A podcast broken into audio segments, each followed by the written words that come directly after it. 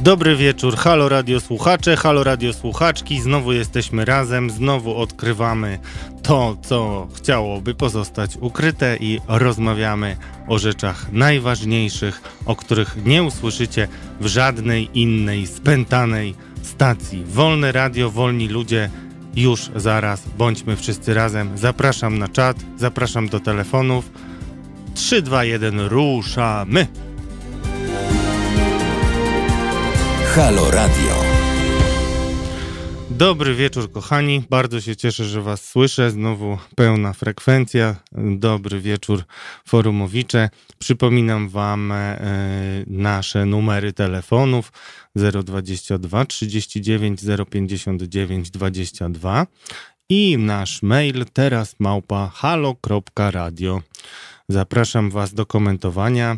E, tak jak zapowiadałem, e, zaczniemy dzisiaj od tematu, który trochę mnie tutaj do waszego zacnego grona sprowadził, mianowicie um, odkrywamy hipokryzję mojego kościoła katolickiego w temacie pedofilii, czyli krzywdzenia najsłabszych przez osoby dysponujące wielką władzą ze względu na to, że występują w sutannach w imieniu Jezusa Chrystusa.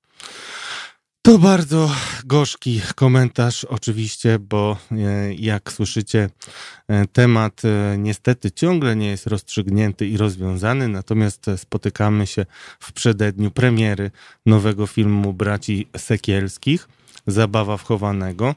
Ja w tą zabawę wchowanego bawię się już od 10 lat, co najmniej z niektórymi e, złymi ludźmi krzywdzącymi najsłabszych. E, I o tym dzisiaj będziemy rozmawiać z tymi, od których wszystko się zaczęło, bo jak wiecie doskonale, wszystko zaczyna się, przynajmniej może się zaczynać od dzielnych osób, bo nawet jeden głos potrafi zburzyć mur milczenia. I takim pierwszym głosem, który zaczął głośno mówić o tym, co w kościele jest najgorsze, była pani Lucyna Krawiecka, którą poznałem rok temu.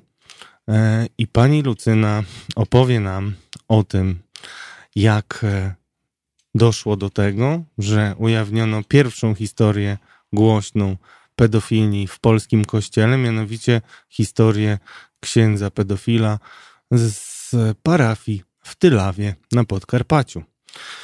Pani Lucyna jest zupełnie e, niezwykłą osobą. Długo bym mógł mówić o jej barwnym życiu, ale zacznijmy może od początku.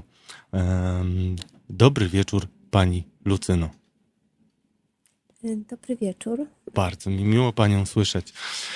E, pani Lucyno, zaprosiłem panią, e, ponieważ jest pani wyjątkową osobą w historii mm, demaskowania pedofilii wśród księży w Polsce.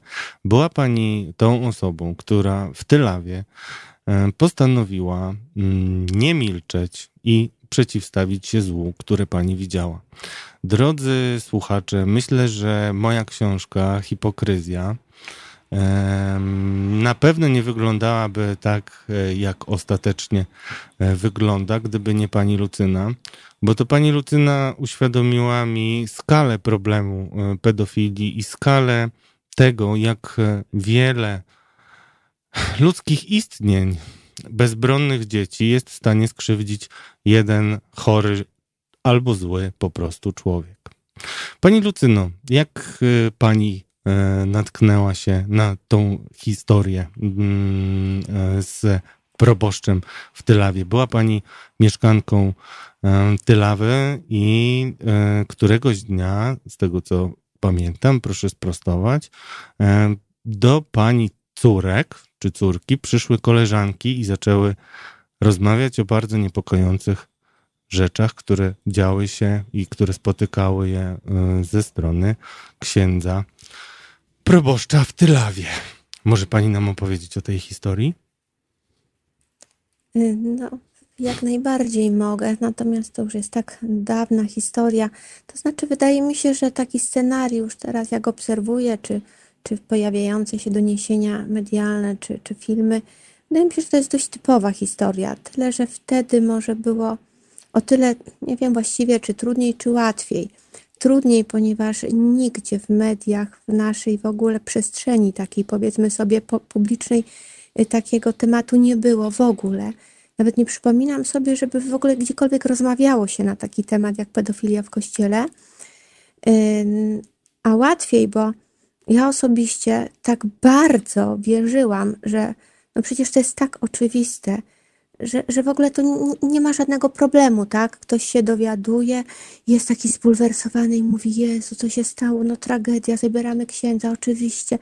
No po prostu tak bardzo długo w to wierzyłam, bo no każdy sądzi według siebie. Wydawało się, że, że to jest jedyna reakcja, tak? No taka naiwność. No może no naiwność. No właściwie to taka, taka chyba pewna norma. To znaczy, ja nie, wracając do e, pytania, ja jak pani, jak pani, pierwsza. no właśnie, pani się nie dowiedziała pierwsza, jeszcze tylko e, od, od, kole, tym, którzy od nas... koleżanek z moich mhm. dzieci. Ja wcześniej się dowiedziałam, bo ja mieszkałam na terenie jakby tej parafii, chociaż nie, nie byłam y, y, parafianką tego księdza. Na terenie parafii, nie w Tylawie, we wios, wiosce obok, przez prawie 10 lat. Y, I jakoś tak zawsze byłam blisko ludzi. No może blisko dzieci y, szczególnie, bo miałam wtedy też swoje małe dzieci, ale mm, przychodziły osoby różne, y, tak po prostu rozmawiać. No ja, ja przez wiele lat słyszałam historię, co ten ksiądz robi z dziećmi. I to były różne historie, mm, takie bardzo pikantne i takie, to znaczy mm, ja nie wiem, czy ja w to wierzyłam, czy nie wierzyłam. Y, nie, nie, nie docierało chyba to do mnie. Poza tym tak ludzie różne rzeczy mówią, tak. Nie uważałam w ogóle, że jestem tutaj osobą, która powinna się angażować. Ale tak Potem, wyszło, że nie było nikogo innego i zacznijmy od tego, że... Znaczy moje dzieci, moje dzieci po kolei poszły do szkoły, tak? I stopniowo dzieci zaczęły przynosić takie opowieści. Najstarsza córka, więc no to już było bardzo szokujące, bo to już mnie dotknęło, bo moje dziecko było świadkiem pewnych scen i uważałam, że no to jest no, no, no bulwersujące, że idzie dziecko tak po prostu na religię, tak, i obserwuje takie sceny, które no dla mnie są nie do, nie do przyjęcia. Dla dziecka, no, sześć, sześcio, siedmioletnie dziecko absolutnie jednoznacznie umiało ocenić, tak, mm, e, takie, takie sytuacje, które, y, których była świadkiem moja córka. Y, no więc wtedy już trochę wierzyłam, ale dalej, dalej nic nie robiłam. Y, no, to, nie, to nie jest tak, że, że ja taka byłam taki święty rycerz na, na koniu, która chciała cały świat uzdrawiać i, i wybawiać i niszczyć jakiś zły kościół. Broń Boże, ja byłam wtedy członkiem y, jakby innej, trochę innego kościoła, no, in, in, innego powiedzmy obrządku.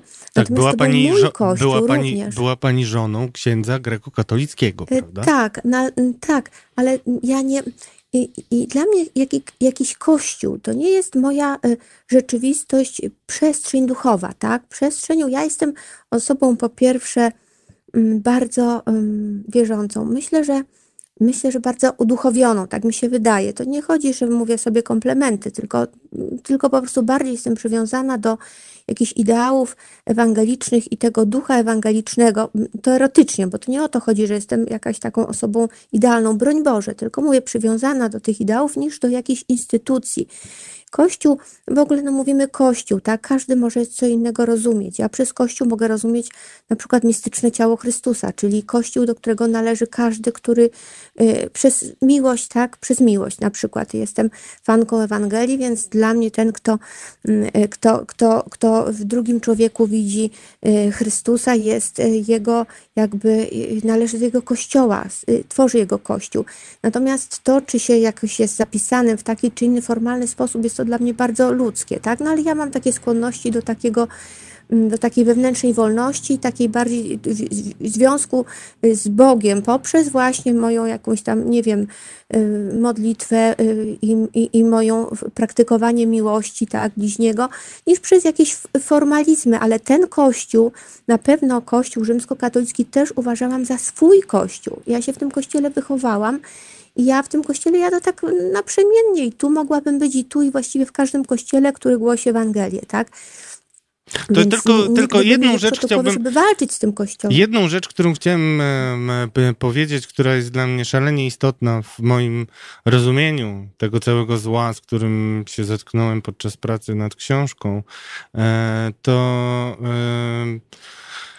Zmroziła mnie zupełnie odpowiedź na moje pytanie, które skierowałem do pani Lucyny, o to, ile może być ofiar tego księdza. Ja chciałem powiedzieć mhm. wam, że historia proboszcza Stylawy wydawała mi się na początku e, mojego dziennikarskiego śledztwa historią z pewnego rodzaju triumfem sprawiedliwości, bo ksiądz koniec końców zostaje skazany. Jest e, tam pięć ofiar, więc to też e, nietypowa historia. Bardzo często chodzi tylko o jedną ofiarę. I spytałem panią Lucynę, pani Lucyno, a ile mogło być ofiar? I usłyszałem kilkaset. I powiem szczerze, myślałem znaczy, na początku, że pani tak, Lucyna tak, by... y, odpłynęła i może, nie wiem, zieje jadem i nienawiścią, albo, ale potem zacząłem liczyć. Jak, jak, jak to pani policzyła i skąd w ogóle ta monstrualna liczba, która do znaczy, dzisiaj... Y, y, no to wrócę, wrócę no, postaram się trochę streścić. Wrócę do tego, właśnie do tych rozmów z ludźmi, więc te kobiety, ci mężczyźni opowiadali o różnych historiach, przypadkach konkretnych oni mówili, o tak sobie ten ksiądz molestuje. W ogóle chyba takiego słowa nie, nie, nie, nie, nie używano, tylko o tą wziął, ta spała, tamta, tamtą tutaj, a tą w aucie, a tą tu, a ten. Takie no, padały konkretne y, nazwiska, konkretne imiona ludzi, których, y, y, którzy mieszkali między nami. Nie jakiś tam anonimowa blondynka przechodziła i jej zrobił krzywdę. Nie, to tą, to taką Kasię, czy Basię, czy Dorotkę, czy inną. I to były konkretne osoby. Później, kiedy, kiedy, kiedy właśnie moje dziecko zaczęło te opowieści przynosić ze szkoły, potem, kiedy ja wprost zapytałam dziewczynkę, koleżankę mojej córki o to i, i, i to było, ja nie byłam przygotowana na takie wyznanie i ta dziewczynka zaczęła mi opowiadać, płakała, przeraźliwie płakała, trzęsła się jej cała, jakby powiedzieć, sytuacja, którą w, ty, w, tym momencie miałam przed sobą, wskazywała, że to dziecko jest w jakiejś ogromnej traumie, w ogromnym stresie i, i, i tak zorientowałam się, że najprawdopodobniej po raz pierwszy komukolwiek o tym opowiada. Y, to, to była opowieść taka potwornie dramatyczna, ze łzami, z, z, z, płaczem, z krzykiem. Ja nie byłam na to przygotowana, były moje dzieci, była moja córka, wszyscy, wszyscy byli świadkami tego, to znaczy ja i moje dzieci. Y, później drugi raz prosiłam o opowieść i, i, i za zgodą matki to zostało nagrane, ale to już była jakby powtór, powtórna, więc ja już raz pierwszy raz usłyszałam opowieść tej dziewczynki. No i, i no i to, to, jakoś tak, i, i potem rozmawiałam z ludźmi. Ktoś mi mówił, tam jedź, tam, niech, albo pani tam pojedzie. No jechałam i słuchałam tych opowieści, wiele one były naprawdę, no, da, dały mi y, y, takie poczucie, że, że to jest na, na, na pewno na 100% prawda, bo ci ludzie, do których jeździłam, rozmawiałam cztery oczy, że tak powiem, w czterech ścianach ich domu, y, to było opowieści o nich, oni mówili o sobie. Mówiły, mówiły, to były kobiety, też to były dramatyczne relacje. I mówiły o sobie i mówiły o tam, przeżyła z nim wszystko, ja mówię, co to znaczy przeżyła? No powiedziała mi, że przeżyła z nim wszystko, no ale do tej, która przeżyła, to była, ja, ja wiem kto to był, ale ja już do niej nie pojechałam, bo wydawało mi się, że już mam, y, mam już dowody na to, jestem przekonana na 100%. Y, dużo, dużo, bardzo dużo było takich rozmów, no i potem y, liczyłam, ile trwało lat. Na moich oczach wiele rzeczy się działo. Y, więc, więc to było ca cały czas, więc ja sobie tak wyliczyłam, jeżeli tu w ciągu roku tyle tych osób mogło być. Potem rozmawiałam z jakimiś starszymi kobietami, całkiem starszymi. One mówiły, że jak ten, ten proboszcz przyjechał jako młody człowiek, już też miał takie duże właśnie takie jakieś problemy y, y, ewidentnie na tym tle, tak? Ale o dziwo, on im bardziej był chyba taki nieuporządkowany wewnętrznie w tych kwestiach takiej seksualności, tym bardziej zewnętrznie y, robił wrażenie takiego ascety duchowego, jakiegoś potwornie schizofreniczna postać, ale potem przypomniałam sobie, nawiążę do sytuacji, byłam, studiowałam na Kulu w latach 80. i miałam y, profesora od duchow, y, duchow, teologia duchowości katolickiej, bodajże tak się ten, mam to jeszcze w indeksie, ale nie pamiętam dokładnie, to tak się nazywało. I to był profesor, który y, był tak, y, to były lata 80., o seksie w kościele się w ogóle nie mówiło, ale ten człowiek dużo mówił o seksie i mówił w taki sposób, że ja byłam po prostu w jakimś tak zniesmaczona, tak zbulwersowana. On, on po prostu opowiadał jakieś takie historie, które czytało się w jakichś, nie wiem, książkach sprzed trzech wieków, takie jakieś potworne, potworna pruderia, jakieś takie to było bardzo, bardzo to było dla mnie szokujące i nie tylko dla mnie, bo tam rozmawialiśmy na ten temat między studentami. Okazuje się, teraz niedawno ta historia wyszła, że ten człowiek w tym czasie molestował, molestował, być może nawet współżył z jakimś tam chłopcem, tak? Ten właśnie człowiek. I to, to, to jest właśnie podobna sytuacja. Bardzo nieuporządkowane życie takie duchowe, wewnętrzne i, i taka forma przykrywania tego zupełnie skrajną taką postawą takiej pruderii, takiej, no tak właśnie takie miałam doświadczenia. Taki był ten ksiądz proboszcz z Tylawy. No tak się dowiedziałam, stąd, stąd sobie y, uzmysłowiłam, jak ogromna liczba ofiar y, była przez te 30 lat. 30 no lat. Na wszystkich 40. lekcjach religii. Był bardzo młodym księdzem, miał 24 lata, bo go wcześniej rok wyświęcili zaraz gdzieś na początku. On tam takie historie właśnie, y, takie historie gdzieś od początku miał problem. Na początku się y, jakaś kobieta mi powiedziała, że tak, do, do, do, do młodych kobiet y, był taki bardzo, jakby to powiedzieć, zbyt wylewny. To były takie lata, że naprawdę nie byliśmy społeczeństwem, które pozwalałoby sobie na jakąkolwiek krytyczną ocenę duchownego, tak? No właśnie szalenie istotna historia, y, którą chciałbym, żeby pani nam opowiedziała, to y, to zderzenie właśnie, które ma być też y, główną treścią kolejnego filmu Braci Sekielskich, czyli to, co, w czym ja osobiście upatruję największego zła w kościele, czyli postawa hierarchów. Pani Lucyna e, w dobrej wierze, jak słyszycie, i z dobrymi intencjami, zupełnie naturalnymi, po prostu postanowiła przeciwstawić się krzywdzie najsłabszych i udała się z wizytą na zaproszenie arcybiskupa mm, Michalika do jego pałacu. I może nam pani opowiedzieć, jak pani to zapamiętała, bo powiem szczerze, rzadko kiedy mamy możliwość e, zajrzenia za kulisy i doświadczenia postawy, którą pani tak organicznie doświadczyła. Jak wyglądało no to, to spotkanie? To rzeczywiście było dość specyficzne. To znaczy, to nie było zaproszenie ze strony arcybiskupa Michalika, tylko ja zadzwoniłam do kurii, przeczytałam najpierw, że tak właśnie takie są procedury, żeby się spotkać z arcybiskupem, trzeba umówić się, czekać tam ileś tygodni w kolejce i dostaję informację, tak, i jadę na wyznaczoną godzinę, żeby się spotkać. Zostałam za, oczywiście zapytana o powód. Powiedziałam, że jest to sprawa osobista. Yy, nie, nie, już nie, nie pamiętam, czy nie, nie mówiłam na pewno, że będę w takiej kwestii, yy, w takim temacie jechać. Yy, I, i, pojechałam, pamiętam, że było to w okolicach imień 19 marca imienin Józefa. Ja w ogóle jakoś tak wtedy nie pamiętałam, że no, wiedziałam, że ma arcybiskup na imię Józef, ale nie wiem, jakoś nie, nie, nie wtedy nie, nie myślałam o tym. I, I kiedy przyjechałam na na miejsce, na, na ten wyznaczony czas.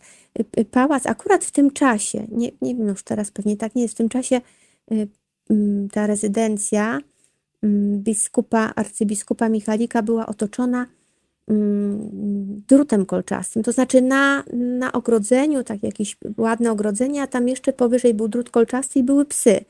I to mnie tak bardzo zaskoczyło. Potem zostałam wylegitymowana w jakimś okienku, znaczy y, potwierdzono, że jestem tą osobą, y, która przyjeżdża na spotkanie. Potem mnie skierowano do takiej maleńkiej poczekalni, w której y, była, były trzy, siedziały trzy osoby z kwiatami. Wtedy sobie przypomniałam o tych imieninach Józefa. Bardzo długo czekaliśmy, te osoby się bardzo już denerwowały, bo to naprawdę, nie, nie pamiętam, ale bardzo długo. No i w końcu otwierają się Otwierają się drzwi, wychodzi sekretarz, prawdopodobnie, tak, sekretarz arcybiskupa Michalika i mówi prokuratura przemyska do arcybiskupa Michalika. Arcybiskup Michalik pokazał się wtedy e, w całej swojej takiej wspaniałej e, postaci w drzwiach i ta, no ci, ci państwo, było to, było to trzy osoby, dwóch mężczyzn i kobieta z takim wielkim piechciem kwiatów, chyba chcieli pocałować pierścień, więc właściwie chcąc ten pierścień pocałować, jakby tak na kolanach przed nim padli. No ja byłam świadkiem tego, ja jestem osobą bardzo, tak jak już wcześniej zaznaczyłam, pełną takich żywych ideałów ewangelicznych i ja byłam w jakimś takim szoku, widząc taką scenę. To, to było niesamowite dla mnie i też bardzo symptomatyczne. Ja przyjechałam z taką sprawą, a, a, a prokuratura przemyska na kolanach y, całowała po rękach, no powiedzmy po pierścień, tak, po rękach właściwie na jedno wychodzi arcybiskupa Michalika. Bardzo krótko tam byli w środku, później ja zostałam poproszona. I, I tak normalnie powiedziałam, że jest taki problem, jestem świadkiem, tym wiem, rozmawiałam z ludźmi, sprawa jest pewna, chciałabym po prostu, żeby ktoś się kurii zainteresował, by najlepiej przyjechał na, mm, na miejsce, ponieważ e, uzgodniłam tak z osobami, które e, odważyły się rozmawiać z przedstawicielem kurii, że ktoś przyjedzie do nich na miejsce, dla nich to będzie mm, jakby znak, symbol takiej dobrej woli. I oni wtedy właśnie w swoim domu opowiedzą to, co sami przeżyli. Tak, y, tak umówiłam się z tymi ludźmi. Nie zostałam przez nich upoważniona do podawania nazwisk. Oni nie chcieli, no a ja jestem taką osobą, tak się umówiłam, to tak chciałam dotrzymać słowa absolutnie, bo to do, nie dotyczyło mnie, tak? Więc przedstawiłam taką propozycję, że jest taka sytuacja, no i, i, i, chciałabym, żeby ktoś przyjechał, ktokolwiek i, i posłuchał, i wtedy to już ksiądz arcybiskup podejmie decyzję według własnego uznania. Oczywiście y, wydawało mi się, że się zachowywałam bardzo grzecznie, uprzejmie i, i, i ze wszystkimi tytułami, tak to wyglądało, przynajmniej tak, tak pamiętam. No ale arcybiskup Michalik się zdenerwował i, i, i, i się okazało, że musiał wcześniej się mm, dobrze z moim, że tak powiem, z, z tematem mojej osoby zapoznać, kim jestem i, i jakoś mi tam zaczął zarzucać jakieś problemy polsko-ukraińskie. Polsko-ukraiński, to znaczy mówiąc wprost, że, że ma pani, znaczy ja powiem, ja powiem to od siebie. że ja tam coś chcę, tak. Tak, że chce pani załatwić miejsce coś. pod kościół, tak. tak, tak Wyrwać tak, kościół e, katolicki greko-katolickiemu tak. wyznaniu, a mało tego, ja mogę powiedzieć, że w swojej książce nawet opublikowałem list, który znalazłem z kolei w książce, e, którą napisała e, jedna z ofiar księdza Stylawy, która zresztą później E, doświadczyła no, wielkiego mm, dramatu, bo odkryła po latach, że nie dość, że ona sama była ofiarą, to jeszcze jej córka była ofiarą e, jej tego córki. samego. To znaczy księdza. takich rodzin ja znałam kilka. Znałam kilka takich rodzin, że, że tak to wyglądało właśnie. No właśnie to taki I, było naj, no, najbardziej smutną konstatacją naszej rozmowy było dla mnie to, że kiedy zacząłem się zastanawiać, jak w świetle tego, co usłyszałem od pani Lucyny, mogę nazwać ten finał, który myślałem, że jednak jest w pewien sposób triumfem sprawiedliwości, to potem zrozumiałem, że ten triumf polegał głównie na tym, że nie było krzywdzone trzecie pokolenie dzieci, że te dwa pokolenia już były to znaczy, dotknięte. Jedyne, co osiągnęłam, tak, to było to, że on w końcu, to nie po, nie po ogłoszeniu i po skazaniu przez sąd, nie, nie, po kilku latach, chyba dwóch czy trzech, dopiero został z tej parafii zabrany fizycznie. Niemniej no już na pewno nie miał takich możliwości, żeby krzywdzić te dzieci. No, znaczy, jakby chciał, to pewnie by krzywdził. Trudno mi powiedzieć. No jedno, jednego jestem, mm, tak myślę teraz, że to było w pewnym sensie pyrusowe zwycięstwo, bo ludzie, y, ci, którzy wytrwali przy tych zeznaniach, ponieśli ogromne, ogromne, ogromne koszty moralne. Y, gdybym, nie jestem pewna, co bym zrobiła, gdybym, gdybym y, nie była tak naiwna i nie wierzyła, że po prostu to jest kwestia tylko braku wiary, że takie potworne rzeczy mogą się dziać w kościele. Ja przez długi czas tak myślałam, dlatego nagrywałam kasetę, woziłam tą kasetę, wysyłałam do wszystkich, y, do, do wszystkich biskupów, do, po prostu ciągle myślałam, że oni nie wierzą, że to może być prawda, tak? Więc wydawało mi się, że wiarygodne dowody tutaj załatwią sprawę. Okazało się, że po dłuższym czasie dopiero uświadomiłam sobie, że to nie jest kwestia braku wiary, tylko złej woli. Właściwie to o to e, najbardziej ten instytucjonalny kościół oskarżam. Nie o to, że jakiś taki się znajdzie człowiek w tym kościele, który zrobi coś bardzo złego, tak? bo na to nie mamy wpływu. Natomiast o tą systemową, taką systemowe ukrywanie i teraz taka manipulacja medialna mówiąca więcej jest pedofilii w innych grupach zawodowych. Od kiedy to księża nazywają się grupą zawodową? Zawsze to było wielkie powołanie. Jak w ogóle można porównywać? Y, jeżeli potraktujemy Kościół jako instytucję ludzką, czego Kościół nigdy sobie nie życzył, czysto ludzką, to tak, ale przecież to Kościół twierdzi, że jest mm, założony przez samego Chrystusa i jest powołany do tego, żeby naród Boży wieść prosto do nieba, tak? Jest pośrednikiem. Więc jak w ogóle z ust y, y, hierarchów może padać mm, porównanie, że w innych grupach, bo nauczyciele. Nikt nie broni nauczyciela, jeżeli się okaże, że ma takie skłonności. Nikt z dyrekcją na czele. Natomiast tutaj chyba to jest najgorsze, że jest y, bardzo mocna mafijna obrona i przez to nie wychodzi skala zjawiska. Skala zjawiska jest potworna. Ja przy kościele zostałam wychowana, studiowałam teologię, miałam dużo do czynienia z kościołem, z duszpasterstwem i powiem tak, nie tylko dzieci, ale takie podchowane, powiedzmy, tutaj ja to tak nazwę, podchowane dziewczyny, takie szesnastolatki, osiemnastolatki, młode studentki.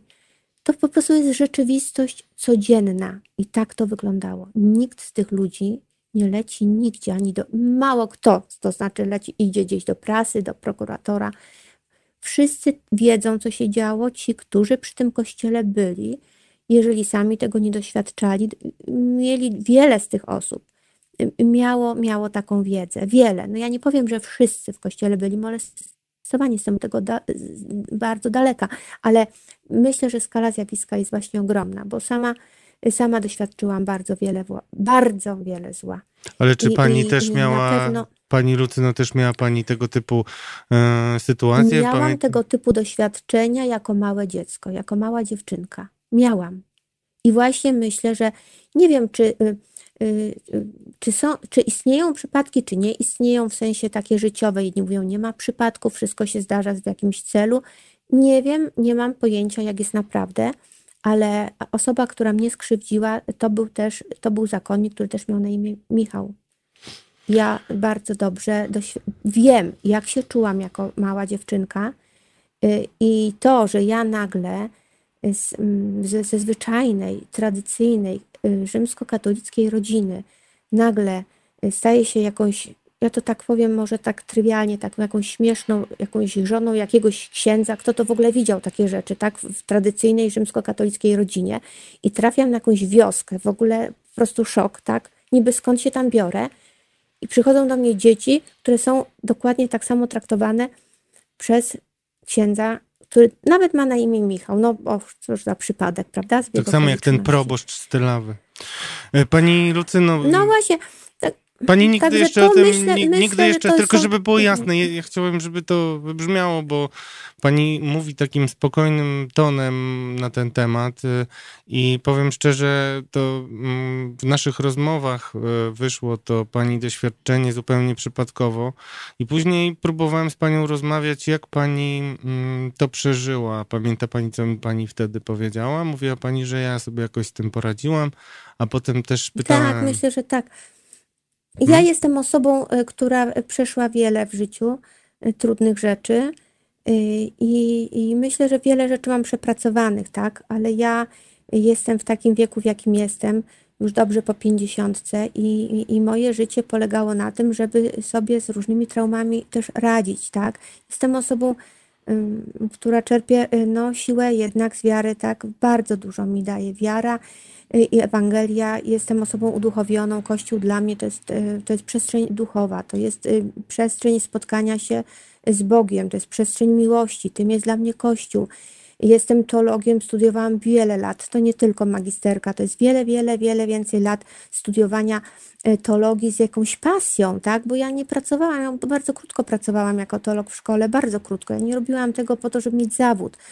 To była moja wielka życiowa pasja i przez wiele lat w duszpasterstwie od bardzo młodych lat w jakiś sposób się udzielałam, tak, żeby nie być pracowałam, bo nigdy, nigdy w życiu nie brałam za to pieniędzy.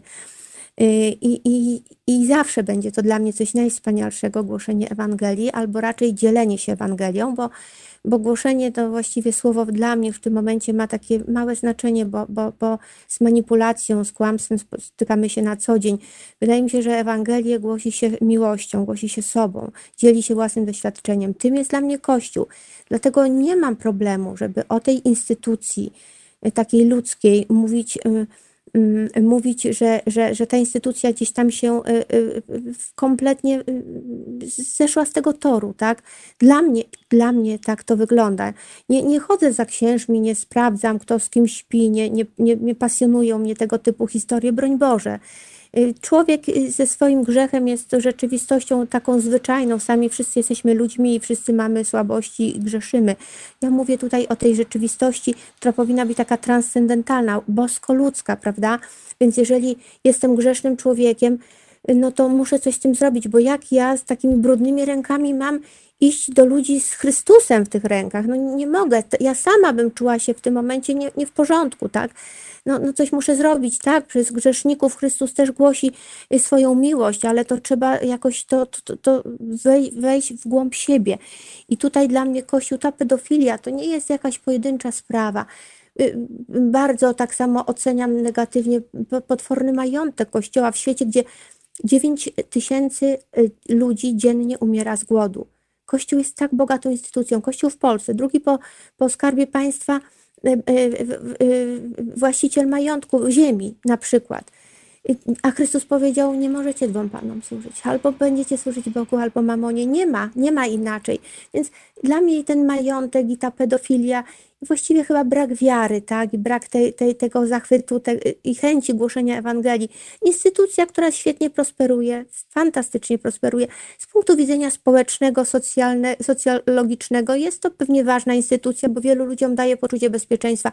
Natomiast zastanawiam się, czy daje Boga. No. To się zastanawiam, nie jestem pewna. Jeszcze chciałem, chciałem, bardzo, taki... chciałem jeszcze bardzo Pani Lucyno, żeby Pani nam powiedziała, bo, to też na mnie zrobiło duże wrażenie, kiedy miała Pani dyskusję e, z jednym z księży, który, e, który próbował Panią przekonać, żeby tego e, specjalnie nie rozgłaszać. Pamięta Pani taką rozmowę, gdzie zaczęliście przerzucać się fragmentami pisma i aż zabrakło mu argumentów. Pamięta Pani tą historię? Czy... Ach, nie, nie, bo y, to, to było, y, no właśnie, to, to była historia, to była historia, yy, tak, to była historia, mm, usłyszałam, święty Franciszek, bo ja należałam do parafii y, świętego Franciszka, że kocham zwierzęta i Franciszek jest mi bardzo bliski do dzisiaj. I, i, i, ekologia i te wszystkie takie wartości franciszkańskie, łącznie z tym ubóstwem i z tym, tak, no tak jak jest przedstawiany, prawda? Literaturze Franciszek, no to jest mi bardzo bliska taka postać i nie powiem, e, jest nawet chyba takim inspiratorem, nawet, nawet taką modlitwę ułożył w tej modlitwie święty Franciszek. Jest takie zdanie, Boże, uczyń mnie narzędziem swojej miłości. Jest to chyba modlitwa, którą od dziecka jeszcze nie rozumiałam do końca, co to znaczy, ciągle powtarzałam, tak? No i stało mi się, tak jak według, tak mi się stało, jak się modliłam, mniejsza z tym. Nasi y, forumowicze się I dopytują właśnie. powiedział ten ksiądz, tak. wrócę do tej, mhm. do tej, tak, do tej rozmowy już wrócę, Boże, jestem rzeczywiście bardzo mm, mm, gadatliwą osobą.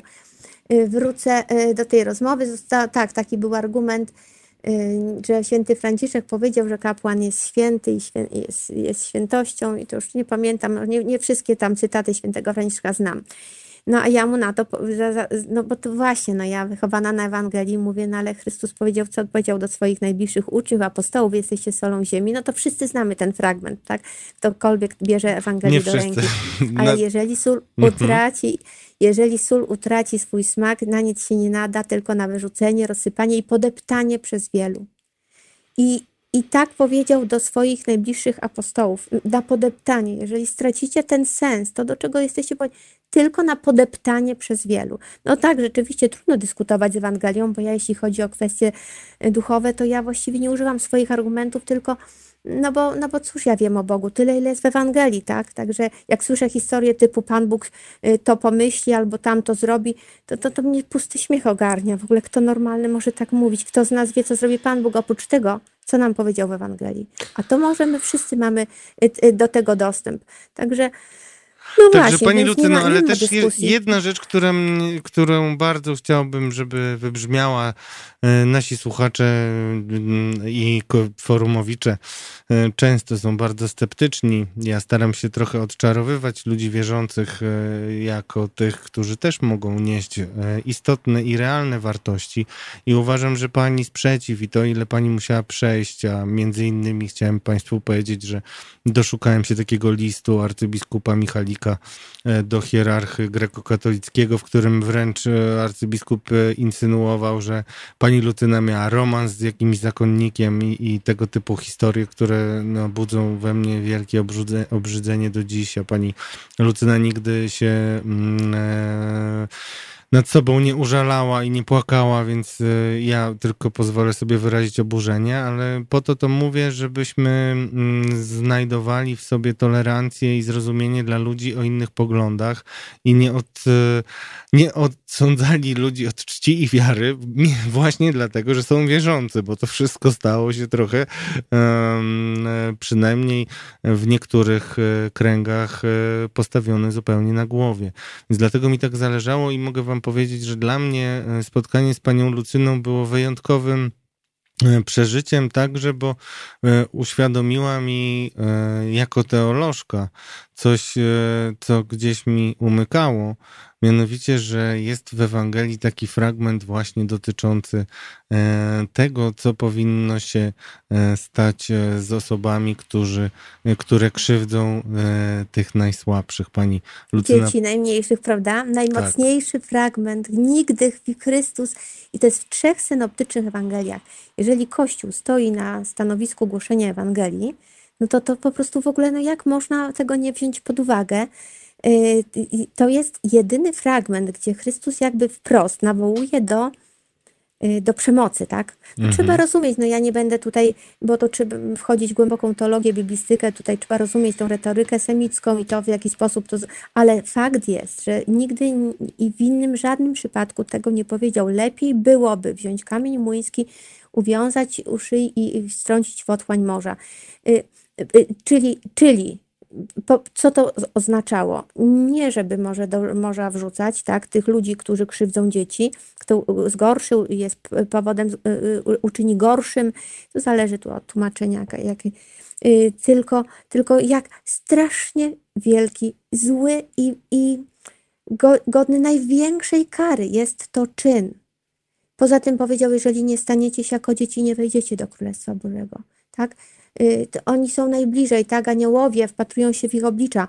Mm, Chrystus tutaj to też trzeba rozumieć, jakie to były czasy. Dziecko nie miało żadnej, y, żadnej osobowości prawnej, nie było człowiekiem takim, w takim sensie, powiedzmy, prawnym, tak? Było własnością y, ojca, tak?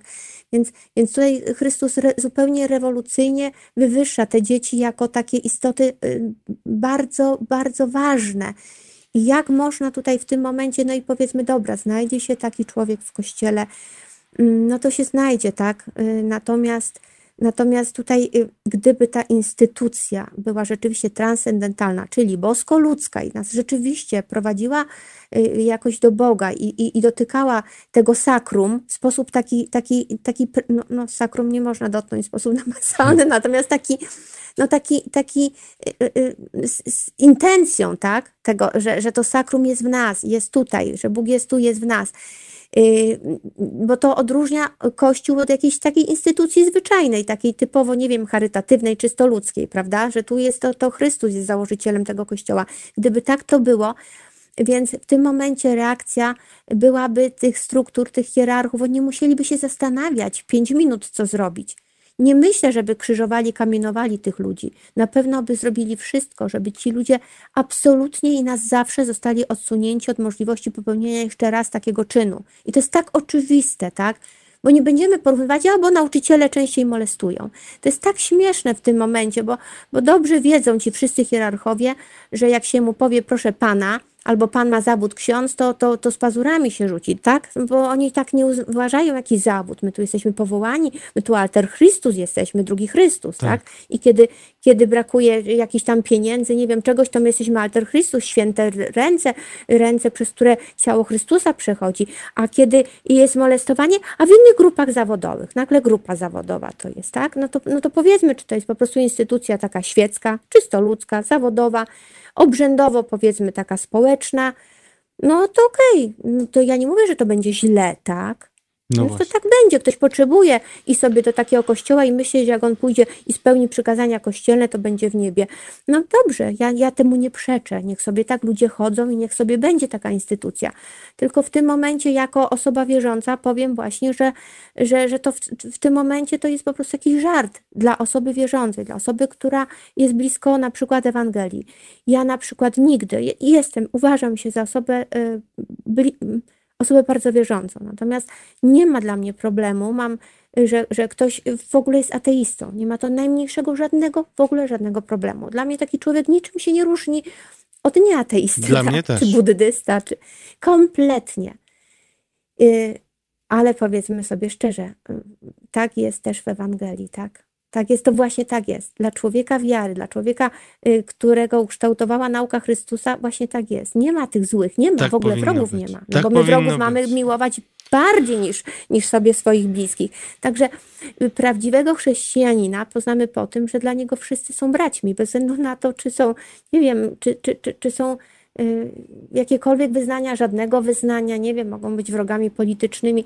Ja się bardzo ja jestem osobą temperamentną i nieraz tam sobie coś pomyślę y, złego o kimś, ale nie uważam, że to jest dobry sposób. I, i, i, I wtedy jakoś tak próbuję się z tego wycofać. Bardzo staram się unikać takich słów pełnych nienawiści. Bardzo się staram unikać. Czasem, jak mi jakaś tam fantazja poniesie, coś powiem, ale tu nie chodzi o to, żebym była osobą pełną nienawiści do hierarchów czy do, do księży. To są dla mnie zwykli ludzie.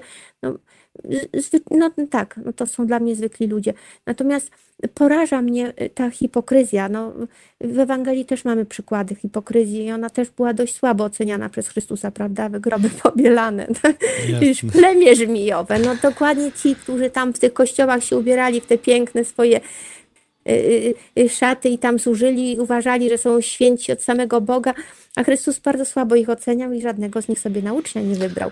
No Dobrze. więc to jest ten typ człowieka, tak? Pani Lucyno, no. no pani ja wiem, Lucyno. że uciekam w te nie, przestrzenie znaczy, teologiczne, ja też chciałem i myślę, że o pedofilii. I, tak, tak, ale znaczy bardzo dziękuję za to wyznanie. E, myślę, że, znaczy nawet nie myślę, e, właśnie fotografuję komentarze e, na naszym czacie na YouTubie i przekażę je wszystkie pani Lucynie.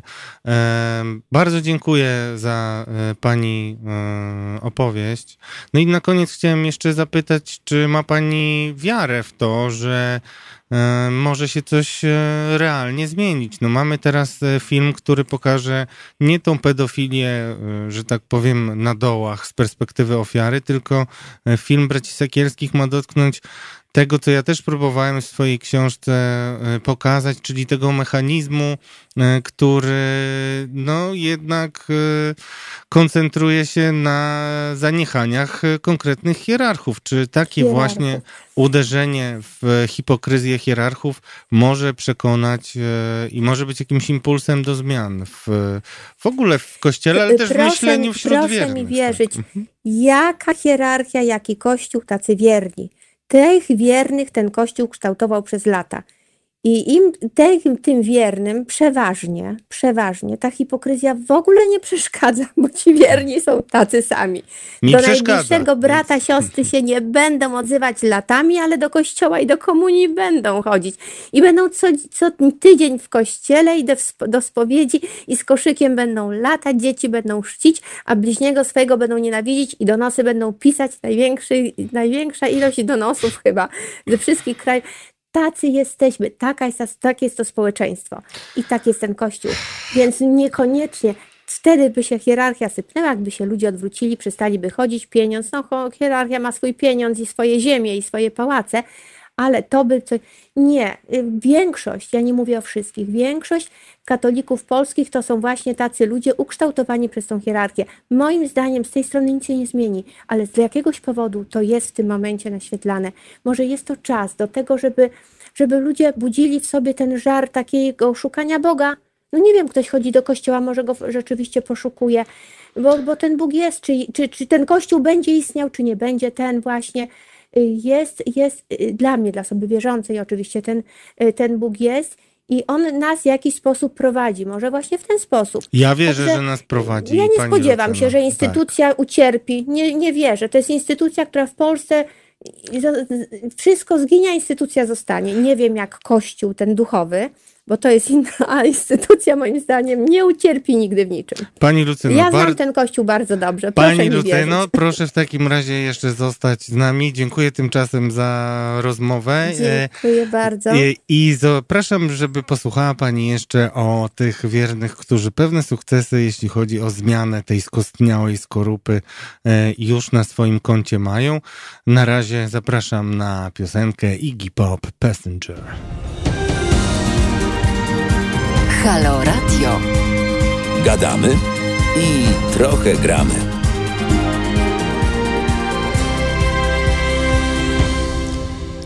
Dobry wieczór, kochani Halo Radio słuchacze, a teraz e, po tym teologicznym wtręcie, e, który dla niektórych był ciężki na pewno. Dziękuję, że zostaliście z nami. E, schodzimy na ziemię i schodzimy tam, gdzie dzieją się rzeczy, moim zdaniem, w kościele najważniejsze, bo tak jak mówiłem Wam przy okazji moich wszystkich audycji, nie będzie realnej zmiany w kościele, jeżeli nie zbuntują się wierni. I tacy wierni właśnie się zbuntowali jako pierwsi i wyjątkowi na terenie archidiecezji gdańskiej. I ja jestem szczęśliwy bardzo, że miałem okazję ich poznać, ponieważ e, poznałem ich e, kilka miesięcy temu, a przez te miesiące osiągnęli więcej niż ktokolwiek kiedykolwiek e, w polskim kościele, choć tego jeszcze do końca pewnie nie widzicie. E, dobry wieczór, moją gościnią czy gościem, zależy jak kto lubi, e, jest Justyna Zorn. Dobry wieczór. Dobry wieczór, witaj Radku. Dobry wieczór Justyno, bardzo mi miło, że znaleźliście czas. E, poprosiłem was o to, żebyście powiedzieli o tym, jak upłynął wam ten rok bardzo pracowity na waszych staraniach o wyjaśnienia różnych nieprawidłowości, o których było głośno na terenie archidiecezji. E, mówiliście, wystąpiliście z takim hasłem zadość uczyńmy krzywd. E, zrobiliście pierwsi protesty pod e, siedzibą arcybiskupa Leszka Sławoja Głodzia, czy Głudzia i domagaliście się przede wszystkim tego, żeby stanąć po stronie ofiar, ale mówiliście inaczej niż te głosy, które były tak e, donośne w opinii publicznej, bo mówiliście to z pozycji osób zatroskanych, e, autentycznie zatroskanych losem ofiar, ale zatroskanych też samym Kościołem. Znaczy nie, nie zgadzaliście się, to co was podziwiam i dlatego bardzo zależało mi, żebyście dzisiaj powiedzieli o swoich doświadczeniach, to to, że jesteście mm, dowodem na to, że to zakłamanie i hipokryzja, e, którą tak często widzieliśmy po tym, jak e, film braci Sekielskich przeciął pewien wrzut i wiele historii zostało wyciągniętych na światło dzienne, wy nie zaprzeczaliście faktom, tylko domagaliście się po prostu chrześcijańskiej, chrześcijańskiego współczucia i zadośćuczynienia krzywd i zaczęliście żądać wyjaśnień. E, I dużo rzeczy od tamtej pory, kiedy pierwszy raz staliście e, przed siedzibą arcybiskupa, się wydarzyło. Między innymi zostaliście przyjęci e, przez nuncjusza, z którym rozmawialiście i chciałbym, żebyś opowiedziała swoje relacje z tej rozmowy. Z czym pojechaliście i jak zostaliście przyjęci i czym to zaowocowało, bądź też nie, bo istotnym w tym scenariuszu elementem niestety była pandemia. Więc zacznijmy od tej wizyty e, wczesną wiosną e, w pałacu nuncjusza. U nuncjusza mieliśmy okazję być cztery osoby 2 marca. Po tym jak w jednym z listów do nuncjatury napisaliśmy, że jeżeli nuncjusz nie chce się z nami spotkać, to w takim razie my się spotkamy z nim i przy, przyjedziemy i zrobimy zgromadzenie przed nuncjaturą, być może pierwszy raz w historii, kiedy to katolicy wejdą na ulicę, żeby zaprotestować przeciwko działaniu nuncjatury. Mhm. E, po tym liście nuncjusz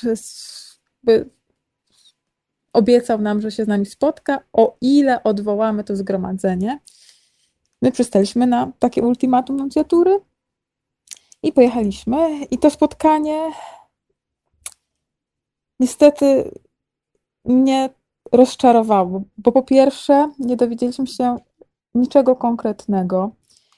Sprawy, które tam poruszaliśmy, a jechaliśmy, żeby porozmawiać o bardzo konkretnych rzeczach. No właśnie, tam kilka, się, ja, od razu nic, powiem, nic żeby, żeby przypomnieć, e, e, tam e, dość sporo było niestety bulwersujących historii na terenie archidiecezji gdańskiej. Jedną z nich pokazali bracia Sekielscy, to historia księdza Cebuli, ale też była przecież bardzo znana historia księdza prałata Jankowskiego, o której za chwilę może powiemy, bo jednak coś tutaj się udało osiągnąć, a także była historia, która którą opisywałem na łamach Okopres, polecam wszystkim. E, historia księdza Marka L., który został niedawno skazany w pierwszej instancji na 13 lat więzienia za zgwałcenie e, dziewczyny mm, e, i był potem przenoszony do pięciu kolejnych parafii. I wy o te wszystkie sprawy pytaliście bardzo konkretnie. Tak. I co na to wszystko mówił co? nuncjusz? Było to dla nas kuriozalne, bo kiedy zapytaliśmy się o sprawę księdza Michała L., E, I co ciekawe, tego samego dnia, czyli 2 marca, e, arcybiskup Głódź zeznawał w sądzie jako świadek. W tej sprawie właśnie. To, mhm. W tej sprawie. I wydawałoby się, że nuncjusz powinien o tym wiedzieć. I kiedy zapytaliśmy, kiedy powiedzieliśmy też, że y, arcybiskup Głódź ma na sumieniu ofiary księdza Lewińskiego, bo prawdopodobnie wszystko wskazuje na to, że to nie, jest, nie była tylko jedna osoba, ale więcej. Y, bo przenosił go z parafii na parafię, wiedząc o tym, że dopuścił się czynów karalnych. Arcybiskup Penakio, czyli nuncjusz, okazał wielkie zdziwienie. Spojrzał na swoich doradców i współpracowników i powiedział, że skąd on ma o tym w ogóle wiedzieć, skoro my ani razu nie poruszaliśmy tej sprawy we wcześniejszej korespondencji.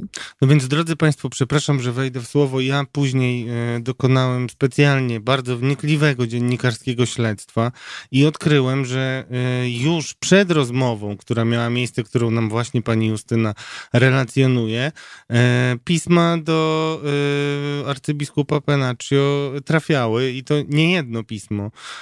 I problem ze współpracą był już wtedy widoczny. Czyli ja powiem to po prostu, tak jak to rozumiem, że niestety, ale arcybiskup Penaccio albo e, kompletnie nie wie, co robi, jest nieświadomy, e, albo po prostu kłamie. No ja nie widzę innego e, rozwiązania. natomiast arcybiskupa Penacchio jednak e, chyba wasze działania skłoniły do, do pewnego no po pierwsze odcięcia się chyba od e, arcybiskupa Głodzia e, i przede wszystkim no, zupełnie niezwykłe e, wydarzenie miało miejsce podczas pandemii, bo jak ustalił, e, ustalił, ustaliło pismo katolickie więź, e, no, nakazał e, nuncjusz powołać specjalną komisję w sprawie księdza prałata Jankowskiego, co wcześniej, przed czym wcześniej arcybiskup Głódź wzbraniał się rękoma, nogami i wszystkimi możliwymi sposobami. Jak do tego doszło i czy uważacie, że, y, że, że to jest jakikolwiek e, dobry prognostyk? Bo wasz protest był nieco w uproszczeniu przedstawiany jako żądanie do e, odwołania arcybiskupa. Wy przede wszystkim żądaliście wyjaśnienia tych wszystkich spraw. E, po mhm. tym, jak opisałem, że wskutek waszych protestów do arcybiskupstwa zgłosił się ktoś, kto miał obserwować tę sytuację i zbadać sprawę. Arcybiskup Leszek Sławoj Głódź groził mi procesem nawet, którego oczywiście się nie doczekałem, jak pewnie się spodziewacie, natomiast czuję się bardzo wyróżniony, bo jestem jedynym dziennikarzem, którego arcybiskup chciał do sądu pozwać. Może, może mi się jednak uda jeszcze zanim odejdzie. No jak oceniacie to dzisiaj? Dzisiaj paradoksalnie, nieważne co się wydarzyło, ale chciałem się podzielić z wami na antenie też refleksją taką, że e, historia, którą pokażą bracia Sekielscy, może być impulsem do tego, żeby żądać jasnych rozliczeń i wtedy wasz e, protest e, i wasze głosy mogą bardzo zyskać na znaczeniu i zyskać na sile. Czy wy w ogóle macie taką nadzieję? A wiem, że macie. My mamy taką świadomość, że zgodnie z obecnie obowiązującymi dokumentami i przepisami kościelnymi, które zresztą weszły, że tak powiem, w życie dzięki papieżowi Franciszkowi, arcybiskup Sławoj Leszek mhm. Łódź de facto kwalifikuje się do odejścia, ponieważ świadomie zatajał czyny Mm, pedofilskie i nie dążył też do wyjaśnienia przed sprawy Jankowskiego, co jest wielce bulwersujące i gorszące dla większości wierzących. I dla samego też y, dobra pokrzywdzonych powinien tą sprawę wyjaśnić. I nic takiego się nie działo. I jeśli chodzi o tą y, komisję mm, dotyczącą y, postępowania księdza mhm. Jankowskiego, tak, to ja mam wrażenie, że to jest kolejna rzecz pod publiczkę, żeby pokazać, że coś się dzieje, że kuria wyraża troskę na papierze, że pokazuje swoje ubolewanie na papierze, ale tak naprawdę nic się nie wydarzy w tej sprawie, że to jest y, no, po tych naszych paru, paru miesiącach działań y, dość sceptycznie podchodzę do działalności Kościoła instytucjonalnego i e, patrząc na, na biskupów w Polsce, jest mi no, smutno po prostu, że oni nie mają niestety za grosz uczciwości i odwagi cywilnej, żeby powiedzieć, tak, mój współbrat biskup rzeczywiście źle robił, e, przenosząc tego i tego księdza, tak, ten biskup nie powinien tego i tego robić, takie coś w Polsce się jeszcze do tej pory nie wydarzyło. I mam nadzieję, że ten film braci Siekielskich wstrząśnie na tyle polskim kościołem, sumieniami biskupów, że będą w stanie powiedzieć, tak, to było gorszące to, co robił na przykład arcybiskup Łódź. Ja też mam taką nadzieję, tym bardziej, że wiemy już, że, że w filmie są e, braci Sekielskich, w tej drugiej części Zabawa wchowanego, e, są bardzo konkretni biskupi, którzy, e, przynajmniej dwóch, a jeden na pewno, którzy będą mieli dużo powodów do tłumaczenia się i myślę, że to może stworzyć taką analogię do różnych postępowań i różnych sytuacji, w których arcybiskup Leszek Sławoj Głódź brał udział. Co też, e, na co serdecznie liczę, ale też chciałem spytać, czy macie takie poczucie, bo też zrozumiałem zastanawiając się nad naszą rozmową, że jednak my jesteśmy w zupełnie innym miejscu, bo e, nie wiem, czy słuchaliście rozmowy z, e, wiem, że Justyna Panią jest razem z mężem, tak? z panią Lucyną Krawiecką. To, co ona doświadczyła razem z osobami, które poruszały w ogóle ten temat, który był zupełnie tematem tabu, no to to jest absolutna groza. Już te pomówienia, tam była mhm. przemoc nawet. E, tam przecież bardzo niesławnie zaznaczył się prokurator Piotrowicz, który dzisiaj jest najgorszym najgorszą postacią w historii Trybunału Konstytucyjnego i nigdy nie powinien moim zdaniem tam zasiadać, więc e, natomiast was takie przykrości e, e, szczególnie nie, nie, nie spotkały, to znaczy rzeczywiście byliście czasami pod lupą telewizji polskiej na przykład i chciałbym, żebyś może wspomniała, jak was telewizja polska no, zaszczyciła, jakim materiałem, jak byliście przedstawiani, bo wiem, że was już to tak bardzo nie dotyka, I że stworzyliście wokół siebie grupę ludzi, którzy e, wierzą, e, są zatroskani losem Kościoła i, robicie masę bardzo pozytywnych rzeczy. Wiem, że e, pomagacie osobom biednym, razem ze swoim proboszczem prowadzicie różne zajęcia, też macie niepełnosprawne dziecko i, i jesteście naprawdę dla wielu ludzi wielkim wzorem, oparciem i ostoją taką, jaką już wielu ludzi już nie widzi takiej roli Kościoła, dlatego tak dla mnie jest ważne to, że wy mm, jesteście tą skałą i nie dajecie się, mimo tych przykrych rzeczy, które was e, jakoś dotykały, odwieść od tego, żeby głośno mówić o problemach i myślę, że e, z biegiem czasu to będzie coraz istotniejszy głos i dlatego też poprosiłem, żebyście przypomnieli o sobie i, i przedstawili się naszym Halo Radio słuchaczom. A jak was potraktowała telewizja polska, kiedy zrobiliście pierwszy protest? Jakbyś jeszcze mogła powiedzieć, to bo to... Było, e, co, tak. Całkowicie kuriozalne dla nas, e, bo w materiale telewizji polskiej okazało się, że arcybiskup Głódź to jest patriota e, nad patriotami.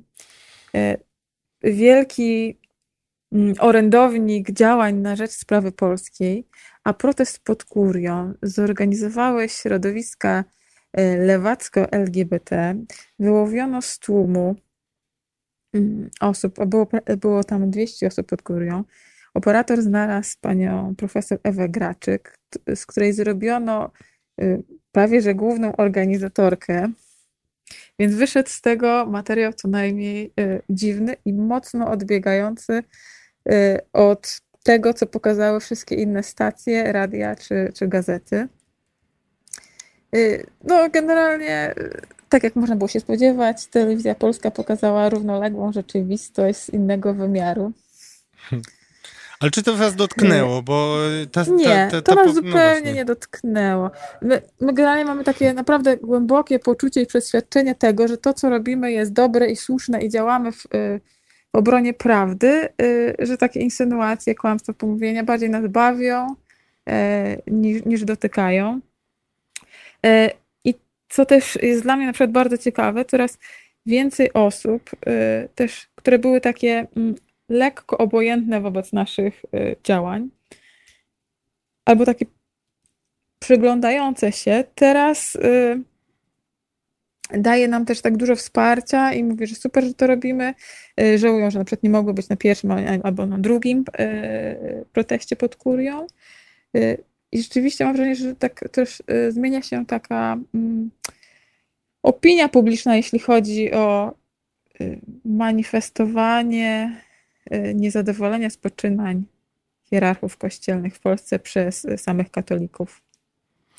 No ja mogę wam, e, polecam wam też zaraz, drodzy kochani radio słuchalo, radio słuchacze, naprawdę uważam, że możecie się, no naprawdę zdziwić, bo e, znalazłem właśnie taką relację z tego materiału, e, który e, dokonała Okop, którego doko relacje, jak wyglądały wiadomości wtedy w opisie Okopres, którą właśnie wrzucam na mój fanpage i też potem udostępnię.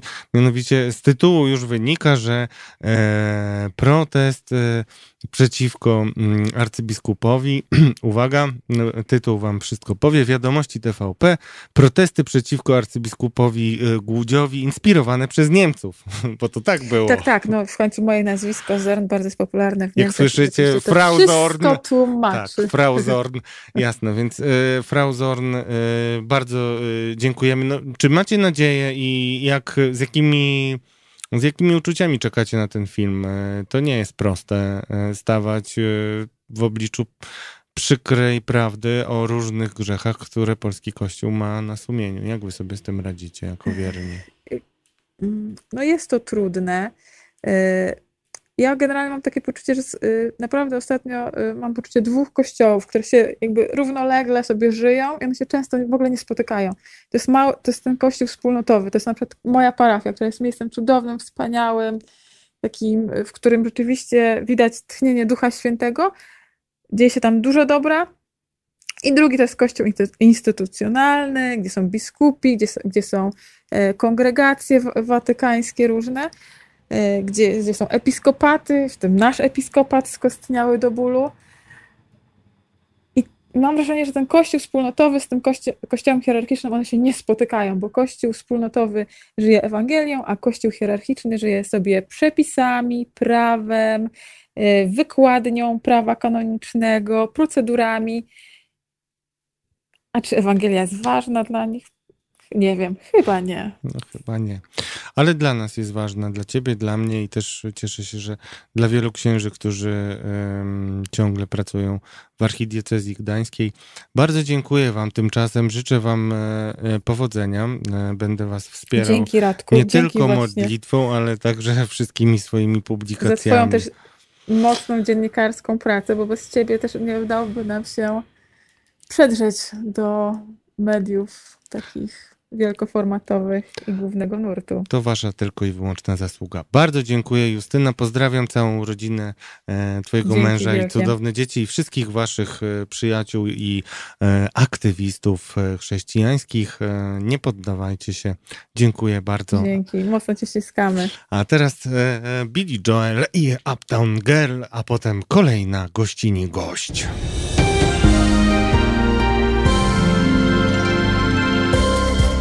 Halo Radio. Pierwsze medium obywatelskie.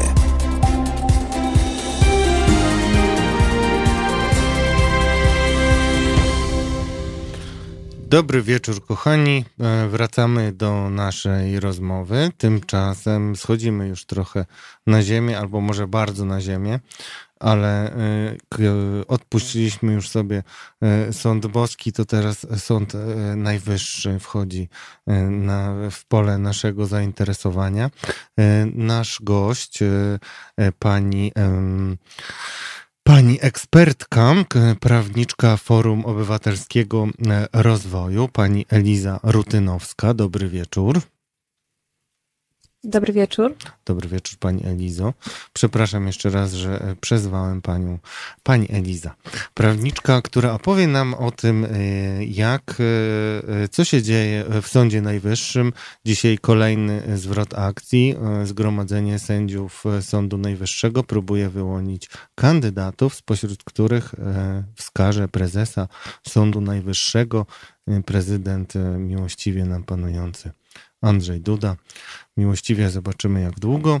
E, pani Elizo, chciałem spytać, dlaczego to jest tak istotny bój i e, jaka jest stawka tak naprawdę, bo widać szereg zabiegów ze strony e, partii rządzącej, żeby to byli kandydaci mini władzy. Dlaczego to jest tak istotna funkcja? Mhm.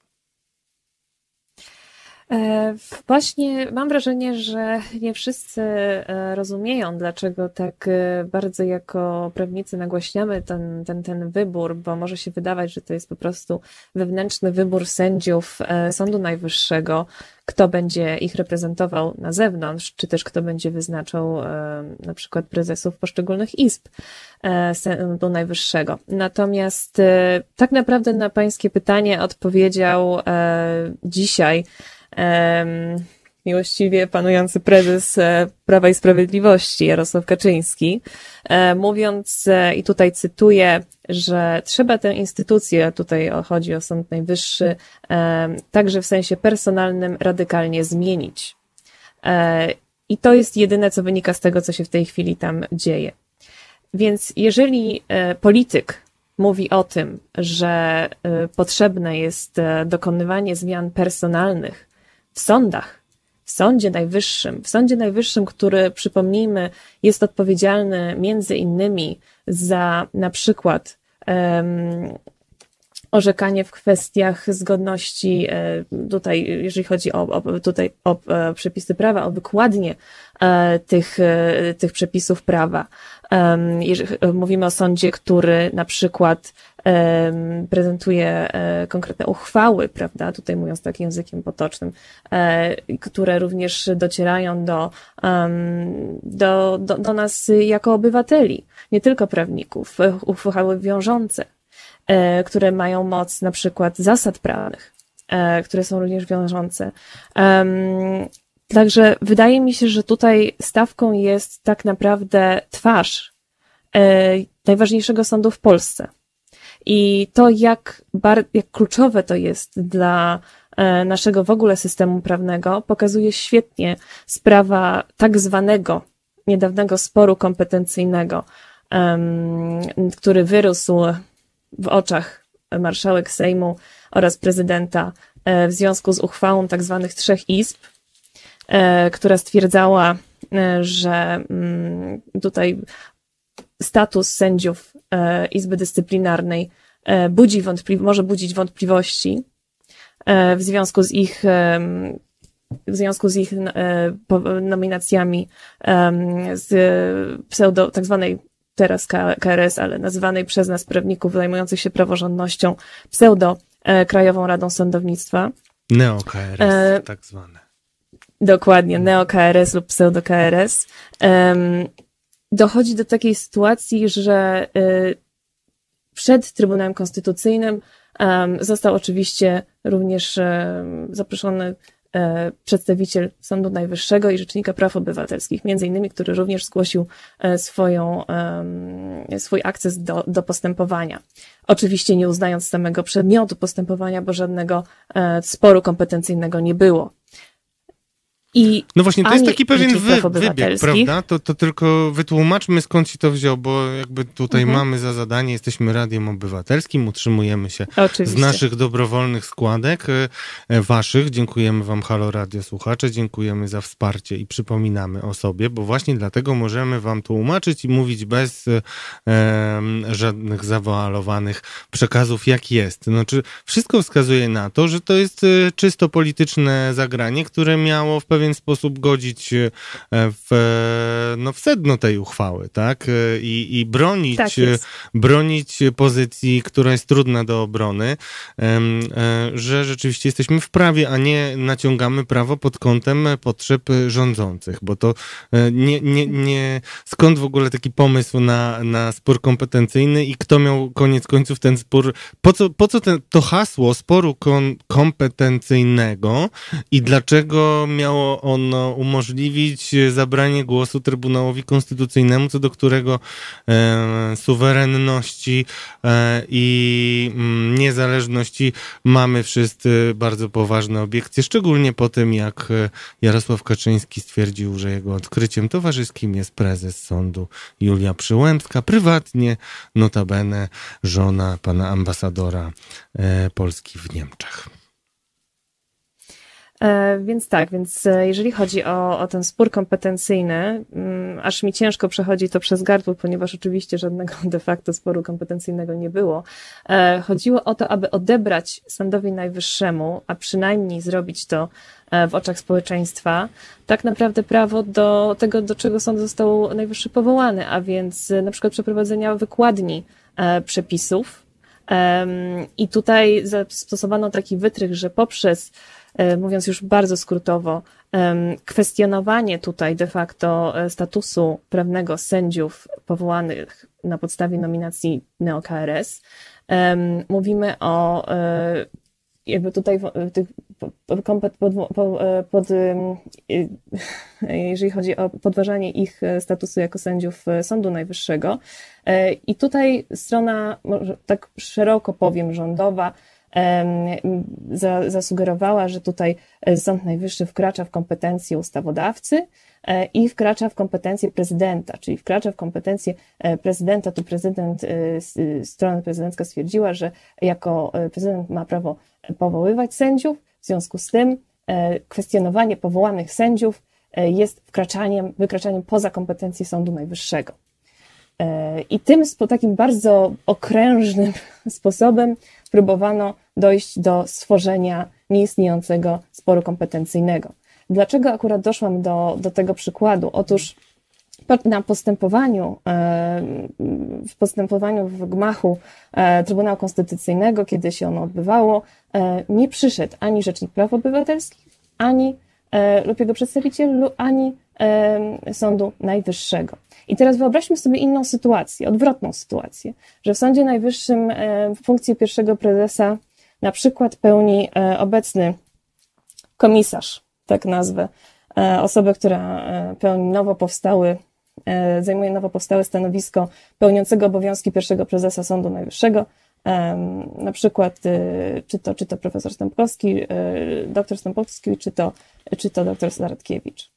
No właśnie, bo to powiedzmy jedną rzecz, bo to jest. takie samo. No właśnie, bo to jest dość istotna rzecz. Teraz e, e, dzisiaj właściwie pro, profesor, czyli doktor, doktor Karol Zaradkiewicz, były pracownik e, Trybunału Konstytucyjnego i bohater głośnego tekstu Gazety Wyborczej, w którym e, gazeta opisywała różne epizody z jego życia, które e, mogły być podstawą do ewentualnych nacisków na, na niego e, i szantażu, czyli przyjście nad ranem e, po najprawdopodobniej zażyciu grzybków halucynogennych e, do pracy w Trybunale Konstytucyjnym, to e, dzisiaj znaczy pan Zaradkiewicz doprowadził do dużego sporu, który okazał się być chyba nierozstrzygalny i dzisiaj podał się do dymisji, że tak powiem, zrezygnował z funkcji. Na, na jego miejsce.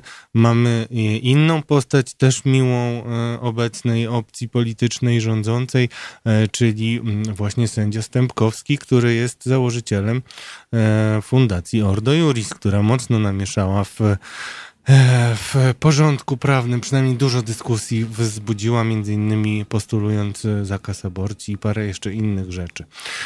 I angażując się mocno w to, co ja osobiście nazwę, no niestety, nagonką na, na osobę LGBT i tworzenie jakiejś e, fantasmagorii ideologii, ale to ode mnie. A, a teraz pani jako ekspertka powie nam, e, czym się zajmuje e, właśnie pan Stępkowski, jakie będzie miał, jakie ma wyznaczone zadanie przez prezydenta, bo to prezydent wskazuje tą osobę.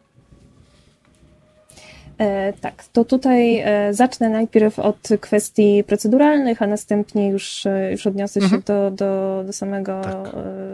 pana Stękowskiego. Jeżeli chodzi o kwestie proceduralne, mm, to tutaj chciałabym zwrócić uwagę na to, że cały ten galimatias prawny, o którym teraz mówimy, tak naprawdę swoje zarzewie ma w ustawie kagańcowej, o której, prawda, już, już mało kto pamięta, a przecież to były jeszcze tak niedawno protesty na, na ulicach nie tylko Warszawy, ale innych miast e, Polski, e, które e, sprowadzały się do tego, że rzeczywiście zwracały uwagę na fakt przepychania kolejnych ustaw, które nowelizacji ustaw dotyczących sądów, sędziów i prokuratorów. I w ramach tej szeroko pojętej ustawy kagańcowej również doszło do zmian w ustawie o Sądzie Najwyższym i wprowadzeniu sławnego artykułu 13a, który właśnie został zastosowany do e, stworzenia tak naprawdę nowego tworu e, pełniącego obowiązki pierwszego prezesa Sądu Najwyższego.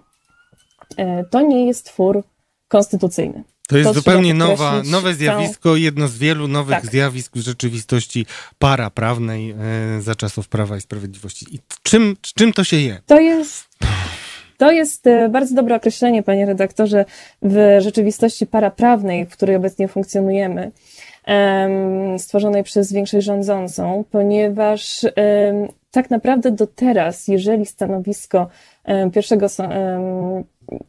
pierwszego prezesa Sądu Najwyższego mm, z jakiegoś powodu było puste, tutaj że mówimy o nieobecności pierwszego prezesa Sądu Najwyższego, to zgodnie z artykułem 14, e, paragrafem drugim ustawy o Sądzie Najwyższym zastępował go wyznaczony przez niego prezes Sądu Najwyższego i tak zdarzyło się e, raz, kiedy wyznaczony był przez e, profesor Gersdorf pan sędzia Iwulski, już wcześniej, a w przypadku niemożności wyznaczenia prezes Sądu Najwyższego najstarszy służbą na stanowisku sędziego.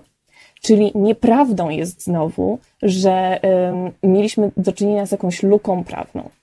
Natomiast to, co zrobiono, to jest dodanie kolejnego stopnia, upolitycznionego tak naprawdę, ponieważ mówimy o tym, e, o sytuacji, w której jeżeli kandydaci na stanowisko mm, pierwszego prezesa Sądu Najwyższego nie zostaną wybrani zgodnie z zasadami określonymi w ustawie, czyli de facto, kiedy nie dojdzie na przykład do ich wyboru, prezydent Rzeczpospolitej Polskiej, znowu podkreślam, polityk, niezwłocznie powierza wykonywanie obowiązków pierwszego prezesa Sądu Najwyższego wskazanemu przez siebie sędziemu Sądu Najwyższego. I tutaj, prawda, nie mamy znowu żadnych bezpieczników, ponieważ skoro to jest polityk obozu rządzącego e, lub związany z tym obozem rządzącym, to wiemy, że na przykład nie będzie z góry e, i do tego prezydent, który był za, za, w jakiś sposób był zaangażowany w spór kompetencyjny, um, tak zwany spór kompetencyjny, nie będzie uznawał uchwały trzech izb, która podważyła status e, sędziów Izby Dyscyplinarnej e, i będzie mógł na przykład powołać takie, na, na, na takie stanowisko albo sędziego z, e, z, z, z Izby Dyscyplinarnej, albo sędziego na przykład, tak jak w przypadku e, sędziego Stępkowskiego, z Izby Kontroli Nadzwyczajnej i Spraw Publicznych. E, tutaj chciałam podkreślić, że obie te izby zostały obsadzone przez e, nominatów z tak zwanej pseudo-KRS.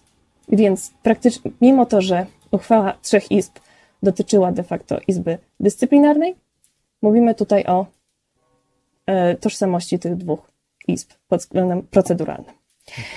E, I wątpliwości te e, się dwoją i troją, można powiedzieć. Jeżeli chodzi natomiast o e, doktora Stępkowskiego, tak. chciałabym tutaj przypomnieć o pewnej książce, która na mnie zrobiła gigantyczne wrażenie. To jest książka, to jest Wojna Klementyny Suchanow. Którą nasi, książce... nasi słuchacze z pewnością kojarzą, bo Klementyna była też e, jedną z moich gości, gościń na pewno by tak chciała e, być przedstawiana i też rozmawialiśmy o tych e, sprawach, mhm. które, o korzeniach Ordo Juris, ale prosimy, czy to ma znaczenie tak naprawdę dla, dla no, oceny postępowania pana sędziego, który ma być, jest przedstawiany przez prezydenta jako taki mm, no, mm, akt dobrej woli w pewien sposób, bo e, przypomnę, jeżeli nie wiecie, pan Zaradkiewicz, sędzia Zaradkiewicz stwierdził, że on podaje, znaczy odchodzi w akcie protestu przeciwko obstrukcji starych sędziów, mhm. więc... Tak, jeżeli e, to byłby gest dobrej woli, tak zwany gest dobrej woli, to nie mielibyśmy e, do czynienia z e, taką sytuacją, w której bodajże kilka godzin temu mm, doszło do wydania pierwszego e, mm, tutaj zarządzenia przez nowego, przez nowego, nowo mianowanego pełniącego obowiązki pierwszego e, prezesa Sądu Najwyższego. Można sobie e, język połamać, Gdzie... także bądźmy wyrozumiali, tak jest. bo jest to funkcja, która, która być może szybko, e, znaczy po pierwsze jest zupełnie nową, ale po drugie nie trzeba się chyba do niej przyzwyczajać może. Absolutnie nie, nie trzeba i nie powinniśmy się przyzwyczajać do, tej, do tego stanowiska, natomiast już, o już widzę, dwie godziny temu zostało wypuszczone zarządzenie, nie zawierające znowu propozycji porządku obrad. E, większość konstytucjonalistów podkreślała, że, to, e, że zarządzanie takiego porządku obrad powinno być jednym z pierwszych kroków w przypadku przeprowadzania zgromadzenia ogólnego sędziów e, Sądu Najwyższego. Natomiast to, co chciałam podkreślić, to, że rzeczywiście ja nie chciałabym, żeby była taka sytuacja, w której ja muszę się zastanawiać nad światopoglądem czy przekonaniami sędziego, który czy to stoi na czele y, Sądu Najwyższego w moim kraju, czy też rozstrzyga w mojej sprawie, ponieważ bym była pewna, że nie będzie to wpływało na jego mm, postępowanie. Natomiast y, dr Stępkowski y, niestety już w sierpniu 2016 roku został, opuścił Ministerstwo Spraw Zagranicznych i swoje stanowisko jako wiceminister w tym ministerstwie. W związku, tutaj w większości co się pojawiało w opinii publicznej i w mediach, że w związku z zaproszeniem do Polski Komisji Weneckiej która, która nie dość, e, niezbyt przychylnie odniosła się do zmian, e, które w Polsce mm, miały miejsce. Natomiast to przypomnijmy tylko, przypomnijmy przed... ten kontekst, bo rozumiem, że do tego to, to jest dość istotne, kiedy jeszcze na początku mieliśmy spory dotyczące przepisów, które miały doprowadzić, już upraszczając, do, do wprowadzenia do Trybunału Konstytucyjnego kandydatów Prawa i Sprawiedliwości. Wtedy zaczął się wokół przepisów uchwalonych przez Sejm rodzić spór i takim niezależnym ciałem zaproszonym przez polski MSZ, które miało ocenić, czy tutaj rzeczywiście zarzuty, jeszcze wtedy nie, nie było mowa o w ogóle łamaniu praworządności, ale do, dotyczących, dotyczących przepisów wprowadzonych przez Prawo i Sprawiedliwość miała, stanowi, miała opinię wydać Komisja Wenecka i wydawało się e, wtedy chyba, e, że było to ciało zapowiadane jako niezależne, ale później, kiedy opinia była negatywna, okazało się być ciałem kompletnie zależnym i już telewizja polska ruszyła z różnymi swoimi łatkami, e, żeby przedstawiać opinię Komisji Weneckiej jako, jako opinię nieprzyjazną z góry a priori Polsce. Więc to, to, to, był, to, była ta, to, to, to był ten grzech w MSZ, który później był często wypominany przez polityków Prawa i Sprawiedliwości, że to był polityczny błąd. A teraz oddaję głos. Tak znowu. jest. Mhm. Tak jest, więc wtedy właśnie dr Stępkowski zakończył swoją karierę w MSZ i wrócił wtedy na stanowisko prezesa Ordo Juris. Mm, natomiast jeżeli chodzi o e, jego odpowiedzialność, tutaj chciałam zwrócić uwagę na jego działalność, kiedy był jeszcze w ministerstwie. Był tam odpowiedzialny za sprawy prawno-traktatowe, e, a więc spoczywał na nim obowiązek e, negocjacji, archiwizacji, przygotowywania projektów umów między Polską a innymi krajami, ale również y, ciążyła na nim odpowiedzialność reprezentacji procesowej Polski przed różnego rodzaju międzynarodowymi organami ochrony praw człowieka. E, tutaj chciałam osobistą dygresję również e, zaznaczyć, że politycy w większości rządzącej również e, mianowali alternatywnego, można powiedzieć, Rzecznika Praw Obywatelskich nie tak dawno w osobie wiceministra sprawiedliwości Marcina Warchoła. E, w kontekście tutaj ochrony praw człowieka w, w Polsce bodajże, tutaj minister do spraw um, praw człowieka chyba jakoś, jak, jakoś tak w każdym razie i um, egzekwowania i implementacji wyroków Europejskiego Trybunału Praw Człowieka. E, natomiast wracając do doktora Stępkowskiego, e, w czerwcu 2016 roku Polska dołączyła do bloku krajów muzułmańskich i Iranu, którym przewodziła Rosja, który miała blokować język dekryminalizujący homoseksualizm, który włączono do rezolucji na temat AIDS przyjętej przez ONZ. Więc e, takie działania e, myślę, że jednak e, obrazują, że światopogląd doktora Stępkowskiego niestety już w przeszłości wpływał na jego, na jego działania. E, I to jest dla mnie jako, jako prawniczki e, dosyć niepokojące. Oczywiście chciałabym się mylić. Tutaj to podkreślę. Natomiast niestety, znowu wracając do przeszłości, e, nie tak dalekiej, należy pamiętać, że już samo powołanie doktora Stępkowskiego do Sądu Najwyższego budziło ogromne kontrowersje. Mówimy tutaj o sytuacji, w której prezydent powołał go pomimo faktu, że Naczelny Sąd Administracyjny wstrzymał wykonanie uchwał nowej KRS, czy pseudo-KRS, o powoływaniu sędziów Sądu Najwyższego do czasu, gdy Europejski Trybunał e, Sprawiedliwości e, wydałby orzeczenie w sprawie legalności nowej Rady. Także mm, już samo powołanie sędziego do Sądu Najwyższego budziło kontrowersje. E, zgodził się na tego rodzaju postępowanie przy swojej osobie, a następnie powiedział bardzo niepokojące, jeszcze bardziej niepokojące zdanie. Otóż, e, cytując tutaj już e, doktora Stępkowskiego, Trybunał w Luksemburgu nie ma żadnych kompetencji, jeśli chodzi o sposób funkcjonowania polskiego wymiaru sprawiedliwości. E, I teraz, negując słowa marszałek Sejmu, wypowiedziane też dosyć niedawno, polscy sędziowie są europejskimi sędziami. Polskie sądy są europejskimi sądami. I Polska jest w Europie.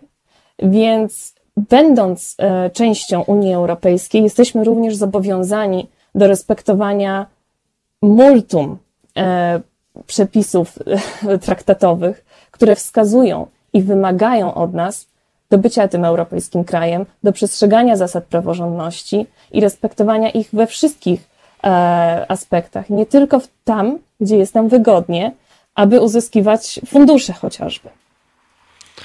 Prawa i obowiązki, czyli standardowo jakby y, cieszę się, że pani też to przypomina. Ja staram się zawsze o tym mówić y, w każdej stacji, w której występuję i z uporem maniaka przypominać, że Unia Europejska to nie jest jakiś obcy twór, tylko Unia Europejska to my i myślę, że powinniśmy to credo sobie niestety mm, na sztandary wyłożyć, więc dziękuję za to. Proszę pani prawniczko, ekspertką. E, więc e, jeżeli chodzi właśnie już, już kończąc wątek e, samego już osobisty, można powiedzieć personalny, to wydaje mi się, że to jest, to jest największe, największe zagrożenie, że mamy tutaj już wcześniejsze działania, które zostały podjęte przez osobę, która dzisiaj pełni funkcję pierwszego prezesa Sądu Najwyższego. Znowu na podstawie niekonstytucyjnych, podkreślmy, przepisów i na której ciąży um, obowiązek e, zwołania, no to już wiadomo, Zgromadzenia Ogólnego Sędziów Sądu Najwyższego, przewodniczenia temu zgromadzeniu e, i dokonania e, i przedstawienia następnie mm, mm, wybranych kandydatów prezydentowi. Także całość już tutaj, już na tym etapie reprezentacji bycia twarzą Sądu Najwyższego jest próba przekierowania tego już na osobę w jakiś sposób przychylną obozowi rządzącemu. No to, to oczywiście jest złamaniem, e, e, złamaniem e, podstawowych, elementarnych zasad trójpodziału władzy, e, do którego nie, nie jest przywiązana e, ekipa rządząca. E, podobnie m, mm, dużo wątpliwości Forum Obywatelskiego Rozwoju, którego jest pani ekspertką, przedstawiało odnośnie różnych i bardziej mm, chorych, niestety powiem pandemicznie, pomysłów e, organizacji wyborów. Też niedawno na swoim Twitterze zamieściliście siedem punktów, e, które były mm, rekomendacjami FOR e, dla bezpiecznych i demokratycznych wyborów. Nie, te, te rekomendacje nie znalazły się w uchwalonej, przyjętej ustawie o, o wyborach, więc tym bardziej warto moim zdaniem, żebyśmy chwilę poświęcili im czasu. Tam jest siedem punktów, e, które waszym zdaniem gwarantowałyby, czy e, gwarantowałyby, że wybory będą rzeczywiście autentycznie demokratyczne. Między innymi ja wrzucę taki screen na, na mój fanpage i, na, e, i, i potem też będzie dostępny przy naszej audycji, żebyście się mogli zapoznać. Mam siedem punktów, między innymi wprowadzenie stanu klęski żywiołowej, głosowanie w lokalach z możliwością głosowania korespondencyjnego dla wszystkich zainteresowanych, e, zrównanie zasad finansowania e, komitetów, wymóg zebrania 100 tysięcy podpisów przez wszystkich kandydatów, zakaz zmian w kalendarzu wyborczym przez marszałka Sejmu. Tutaj wokół tego mieliśmy e, efektowny spektakl w ostatnich tygodniach, który powodował, że do końca, tak naprawdę do soboty, do godziny 24 nie wiedzieliśmy, czy władza nasza, mm, nam panująca partia mm, nie spowoduje, że wbrew wcześniejszym zapowiedziom wybory nie będą jednak organizowane w maju. E, w czwartym punkcie mówicie o przywróceniu kompetencji PKW do organizowania całości wyborów, czyli sprzeciwiacie się tym pomysłom, żeby kolega wicepremier, e, kolega prezydenta organizował wybory. Pakiet wyborczy do rąk własnych, czyli dyskusje wokół, wokół tego, wokół całej procedury organizowania wyborów przez pocztę, która miała szereg E, wad, o których, e, których chyba nie udało się ciągle wyeliminować. E, możliwość anonimowego śledzenia pakietów i kart do głosowania przez internet po ich indywidualnym zakodowaniu przez wyborcę i zwiększenie, ostatni punkt rekomendacji, zwiększenie minimalnej liczby członków komisji wyborczych i przywrócenie udziału obserwatorów kontrolujących ich pracę. Niestety wasze rekomendacje no, nie, nie są uwzględnione przez większość rządzącą, więc chciałem spytać, na ile, e, na ile w Waszej opinii mm, te wybory mają szansę zbliżyć się do demokratyczności, ale tak jak półprawda, to półprawdy to całe kłamstwo, więc jeżeli coś jest częściowo demokratyczne, to niestety w mojej ocenie nie jest demokratyczne. Więc jakie wątpliwości i zastrzeżenia macie do przyjętych rozwiązań obecnie przez Sejm? I I znowu e, serdecznie dziękuję panu redaktorowi za, za stwierdzenie, że, że nie można być trochę demokratą, nie można być e, trochę, e, nie można mieć trochę demokratycznych wyborów. Ja jeszcze bym dorzuciła, że coś jest albo zgodne z konstytucją, albo tą konstytucję łamie. Moim zdaniem już nawet teraz stwierdzenie, że coś narusza, czy też jest sprzeczne z konstytucją, to już jest zbyt łagodne określenie tego, co się dzieje. Mówimy o absolutnym E, konsekwentnym i bardzo zaplanowanym e, łamaniu konstytucji, który jest naszą, naszą e, najważniejszą, najważniejszym aktem prawnym. Mm, jeżeli chodzi o kwestię wyborów, powiem zupełnie szczerze, jako prawniczce ciężko przechodzi mi przez gardło w ogóle mówienie tutaj o wyborach. Mówimy o tak naprawdę czymś, co jest organizowane na chybcika, bez przemyślenia, e, z pogwałceniem podstawowych zasad zmian, e, dokonywania zmian w prawie wyborczym. Pamiętajmy, że mamy tutaj, jeżeli chodzi o orzecznictwo Trybunału Konstytucyjnego jeszcze z dawnych lat, stwierdzony standard co najmniej sześciu miesięcy na przeprowadzanie jakichkolwiek zmian przed terminem wyborów czyli na 6 miesięcy przed planowanym terminem wyborów można ostatnie zmiany prawie wyborczym przeprowadzać. Co by znaczyło, e, co by znaczyło że powinniśmy byli te e, zmiany przedyskutować, skonsultować i przyjąć e, no, na początku grudnia e, ubiegłego roku, żeby... Dokładnie no, tak. Więc jakby mamy świadomość, znaczy to jest to, oczywiście nie, nie możemy mówić o żadnych wyjątkach, władza wykorzystuje pandemię do tego, żeby się z tego wytłumaczyć, ale tak naprawdę jeśli chodzi o, o, o to, jaki mamy stan na koniec koniec dnia, no na koniec dnia po prostu te wybory są y, ciągle organizowane wbrew orzecznictwu i wbrew konstytucji i tego nie, nie, nie ma możliwości e... zmienić. Bo nie zmienia się Naj... zasad, nie zmienia się reguł gry w trakcie wyścigów. Także to, to jest bardzo prosta analogia, którą warto powtarzać wszystkim, którzy mają jakiekolwiek wątpliwości, to zostawiam Jak ludziom. najbardziej. Tak. E, jak najbardziej. Tutaj mamy, a naj, najtragiczniejsze, mm, już mówiąc bardzo pompatycznie, jest w całej tej sytuacji to, że władza dalej po swojej stronie ma, miała tak naprawdę możliwość e, wprowadzenia stanu klęski żywiołowej i w sposób konstytucyjny przełożenia daty wyborów.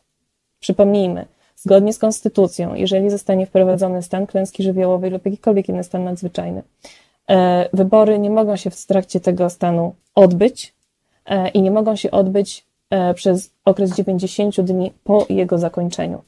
Czyli ustawodawcy już wcześniej, myśląc e, z wyprzedzeniem o sytuacji kryzysowej, zakładali, że nie tylko w czasie kryzysu będziemy myśleć o kryzysie, ale tuż po wyjściu z kryzysu będziemy mogli dopiero spokojnie e, powracać do normalności, więc też dali ten okres e, trzech miesięcy plus minus na zorganizowanie się. Natomiast to, co mamy teraz, mamy e, wprowadzony stan epidemii, który jest e, wykorzystywany, aby, broń Boże, nie wprowadzić stanu klęski żywiołowej. E, mamy nieodbyte wybory, ponieważ to, że nie pozwolono nam głosować w ostatnią niedzielę, to nie oznacza, czy też nie umożliwiono nam głosowania w ostatnią niedzielę, nie oznacza, że te wybory, że to nie były wybory że to nie było data wyznaczonych wyborów. Dlatego ja e, w ślad za między innymi e, profesor Rakowską-Trelą e, bardzo... Która była gościnią zresztą tydzień temu, chciałem powiedzieć, więc to też A. tutaj jakby cieszę się, że pani nawiązuje. Tak. Więc jak najbardziej chciałabym nawiązać do tego, co pani profesor wspomniała, że uchwała PKW stosująca analogię, jakoby nieodbyte wybory równały się wybory e, z jednym kandydatem, e, czy też bez kandydatów, to, to jest za daleko idąca analogia. To, to prawo wyborcze i nasze prawa demok w demokratycznym państwie, nasze prawa obywatelskie, e, to nie są przepisy, które można sobie naginać w tą czy w tą stronę, jak jest wygodniej. Ta interpretacja jest po prostu na rękę, żeby jakoś spróbować zakopać ostatnią niedzielę i już do niej nie wracać. Natomiast ostatnia niedziela to był delikt konstytucyjny. To było złamanie, nadużycie uprawnień przez funkcjonariuszy publicznych. E, to było zaniechanie władz publicznych. To było multum. E, tutaj też e, prawnicy z Katedry Prawa Karnego Uniwersytetu Jagiellońskiego również to podkreślali w swoich opiniach. Ja już, można powiedzieć, przypominamy o wszystkich możliwych złamanych regułach, a dalej mowa jest o wyborach. I to mnie najbardziej niepokoi, ponieważ w obecnej sytuacji jedyną konstytucyjną wyjściem jest dymisja prezydenta. I to jest cały czas dyskusja, która jest przed nami e, i myślę, że będzie jeszcze wracać. Będziemy mieli, tutaj mamy mały zarys tego e, bagna prawnego, które niestety musimy jakoś e, jakoś pokonać e, i się z nim zmierzyć. Natomiast ja chciałem jeszcze jedną e, skorzystać z okazji, że mamy panią na antenie i żeby pani jeszcze powiedziała nam o, o tym, e, na co uczulacie, czyli o tych bezpiecznikach, które znoszą odpowiedzialność za działania w czasie pandemii.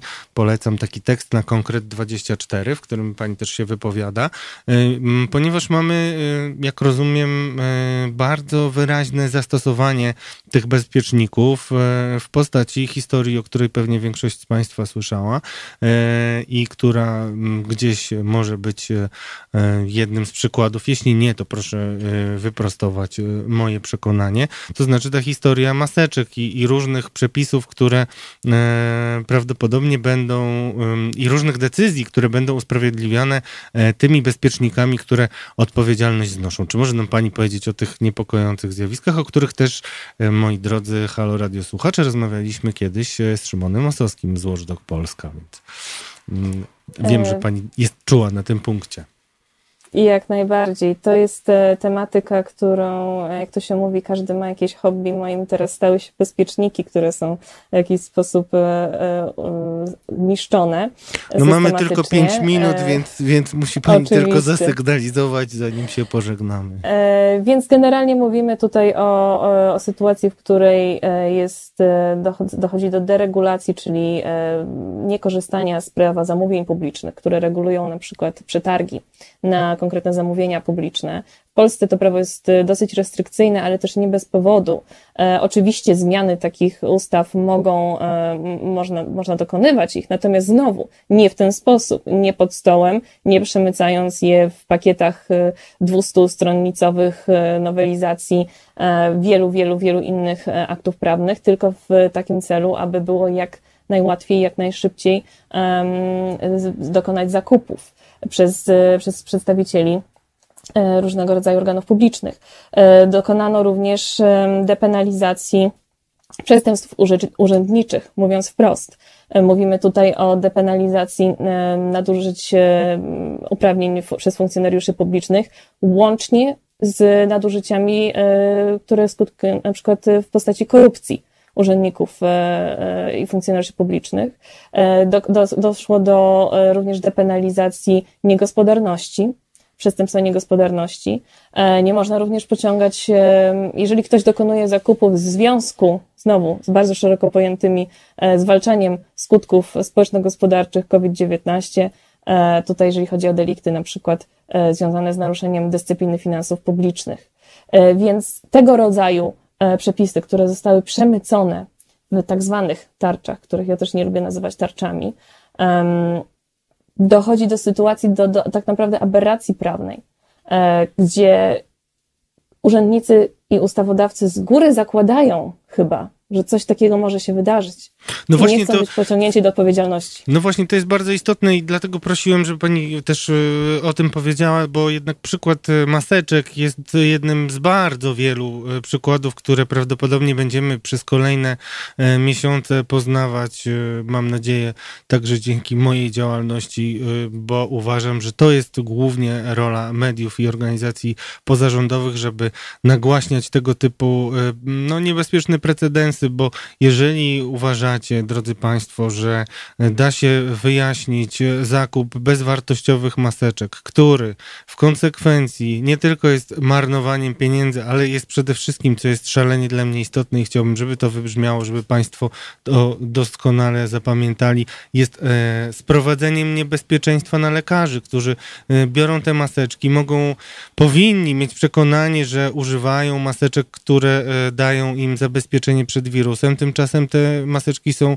zupełnie bezwartościowe i kolega e, pana, znajomy pana ministra, e, który uczy go jeździć na nartach, robi na tym wyśmienity interes, a potem władza nam tłumaczy, że to przecież działanie w stanie wyższej konieczności i trzeba było koniecznie kupować maseczki. No na tej zasadzie, no nie, nie muszę państwu więcej tłumaczyć. Na pewno przykładów niestety będziemy mieli dużo więcej i ch chciałem spytać, jak pani przewiduje, czy, czy w ogóle e, widzi pani taki monitoring e, pewnych zjawisk, bo dziennikarze śledczy to jedno, ale czy też powinniśmy jako obywatele no, mieć oczy otwarte i zwracać uwagę na, na poszczególne decyzje władz, nawet e, żeby mieć takie poczucie, że właśnie to, co pani powiedziała, że władza sama sobie rozwiązuje ewentualne problemy i z góry zakłada, że może przekroczyć swoje kompetencje, E, a nawet e, dopuścić się czegoś, co przypominałoby korupcję. E, no, jak my możemy na to reagować i, i, i na co zwracać szczególnie uwagę, tak na zakończenie? Ja myślę, że pomimo tego, że mamy teraz zakaz zgromadzeń i, i, zakaz tak naprawdę aktywności obywatelskiej, ja bym nawet tak to powiedziała, to nadal pozostają nam różnego rodzaju inne kanały, na przykład internet. E, nagłaśniajmy, jak możemy różnego rodzaju wątpliwości, które mamy. E, pamiętajmy, że mimo to, że teraz nie możemy wytaczać spraw o, o bezczynność wobec organów w trakcie stanu epidemii, e, mimo to wysyłajmy pytania. Pytajmy o to, ile kosztowało organizowanie wyborów, które się nie odbyły nie, nie bójmy się po prostu zwracać uwagę na to wszystkie drobne, wydawałoby się, krople, które tak naprawdę mogą e, przerodzić się w gigantyczny ocean który, i tsunami, którego nie będziemy w stanie już zatrzymać. Ja do końca myślę, wierzę, że dopóki będą wolni obywatele e, z poczuciem tutaj odpowiedzialności również za swoje państwo, bo państwo to nie jest rząd, państwo to jesteśmy my. E, I to my możemy ocalić naszą praworządność i to my możemy ocalić naszą demokrację. Więc jeżeli będą wolni obywatele, to będą wolne sądy e, i, i będzie, myślę, tak górnolotnie zakończy, że będzie wolna Polska.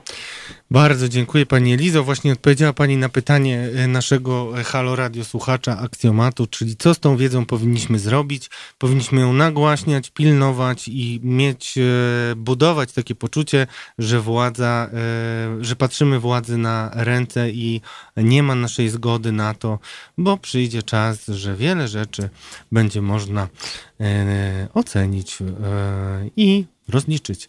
Dziękuję bardzo Pani Elizo, e, dziękuję za nasze dzisiejsze spotkanie drogim Halo Radio słuchaczom. I e, zapraszam e, za tydzień na kolejną audycję. Dziękuję Wam za Wasze wsparcie. E, pamiętajcie, że funkcjonujemy jako wolna, niezależna rozgłośnia obywatelska dzięki Waszym dobrowolnym wpłatom i dzięki Wam będziemy dalej się rozwijać, co jak widzicie i słyszycie w czasie pandemii jest szczególnie ważne, żebyśmy dawali Wam dostęp do wolnych głosów i byli, mam nadzieję, inspiracją. E, ze swojej strony chciałem wszystkim Wam podziękować i e, zaprosić Was do śledzenia bardzo bacznie tego, co wydarzy się w przyszłym tygodniu wokół ministra zdrowia Łukasza Szumowskiego, któremu patrzę na ręce bardzo wnikliwie i wkrótce Was o tym, o efektach tego patrzenia poinformuję. Dziękuję Wam bardzo, kochani. E, dobrej nocy i słyszymy się za tydzień. Za tydzień będzie prawdziwa bomba i petarda. Macie moje słowo. Dobra. Dzień dobry, nazywam się Kuba Wątły. Jestem pomysłodawcą projektu Haloradia, pierwszego w Polsce w pełni profesjonalnego medium dla obywateli. Dla niektórych z Państwa jestem też ojcem dyrektorem, chyba dlatego, że czasami udzielam się w naszych programach nagle i z zaskoczenia.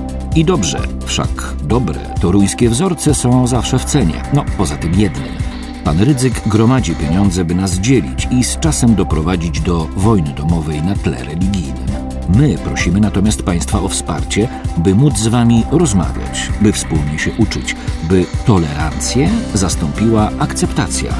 Zauważyliście, jak różne są te dwa słowa? Akceptujmy siebie i akceptujmy to, że po 30 latach, od 1989 roku, tylko dzięki państwu możemy tworzyć medium bez udziału polityków i nie na pasku korporacji. Pamiętajcie o nas codziennie. I jeśli chcecie być częścią naszej społeczności, to słuchajcie, oglądajcie, piszcie, mówcie i finansujcie swój obywatelski projekt Halo Radia www.halo.radio ukośnik SOS. Dziękuję w imieniu wszystkich dziennikarzy i swoim własnym.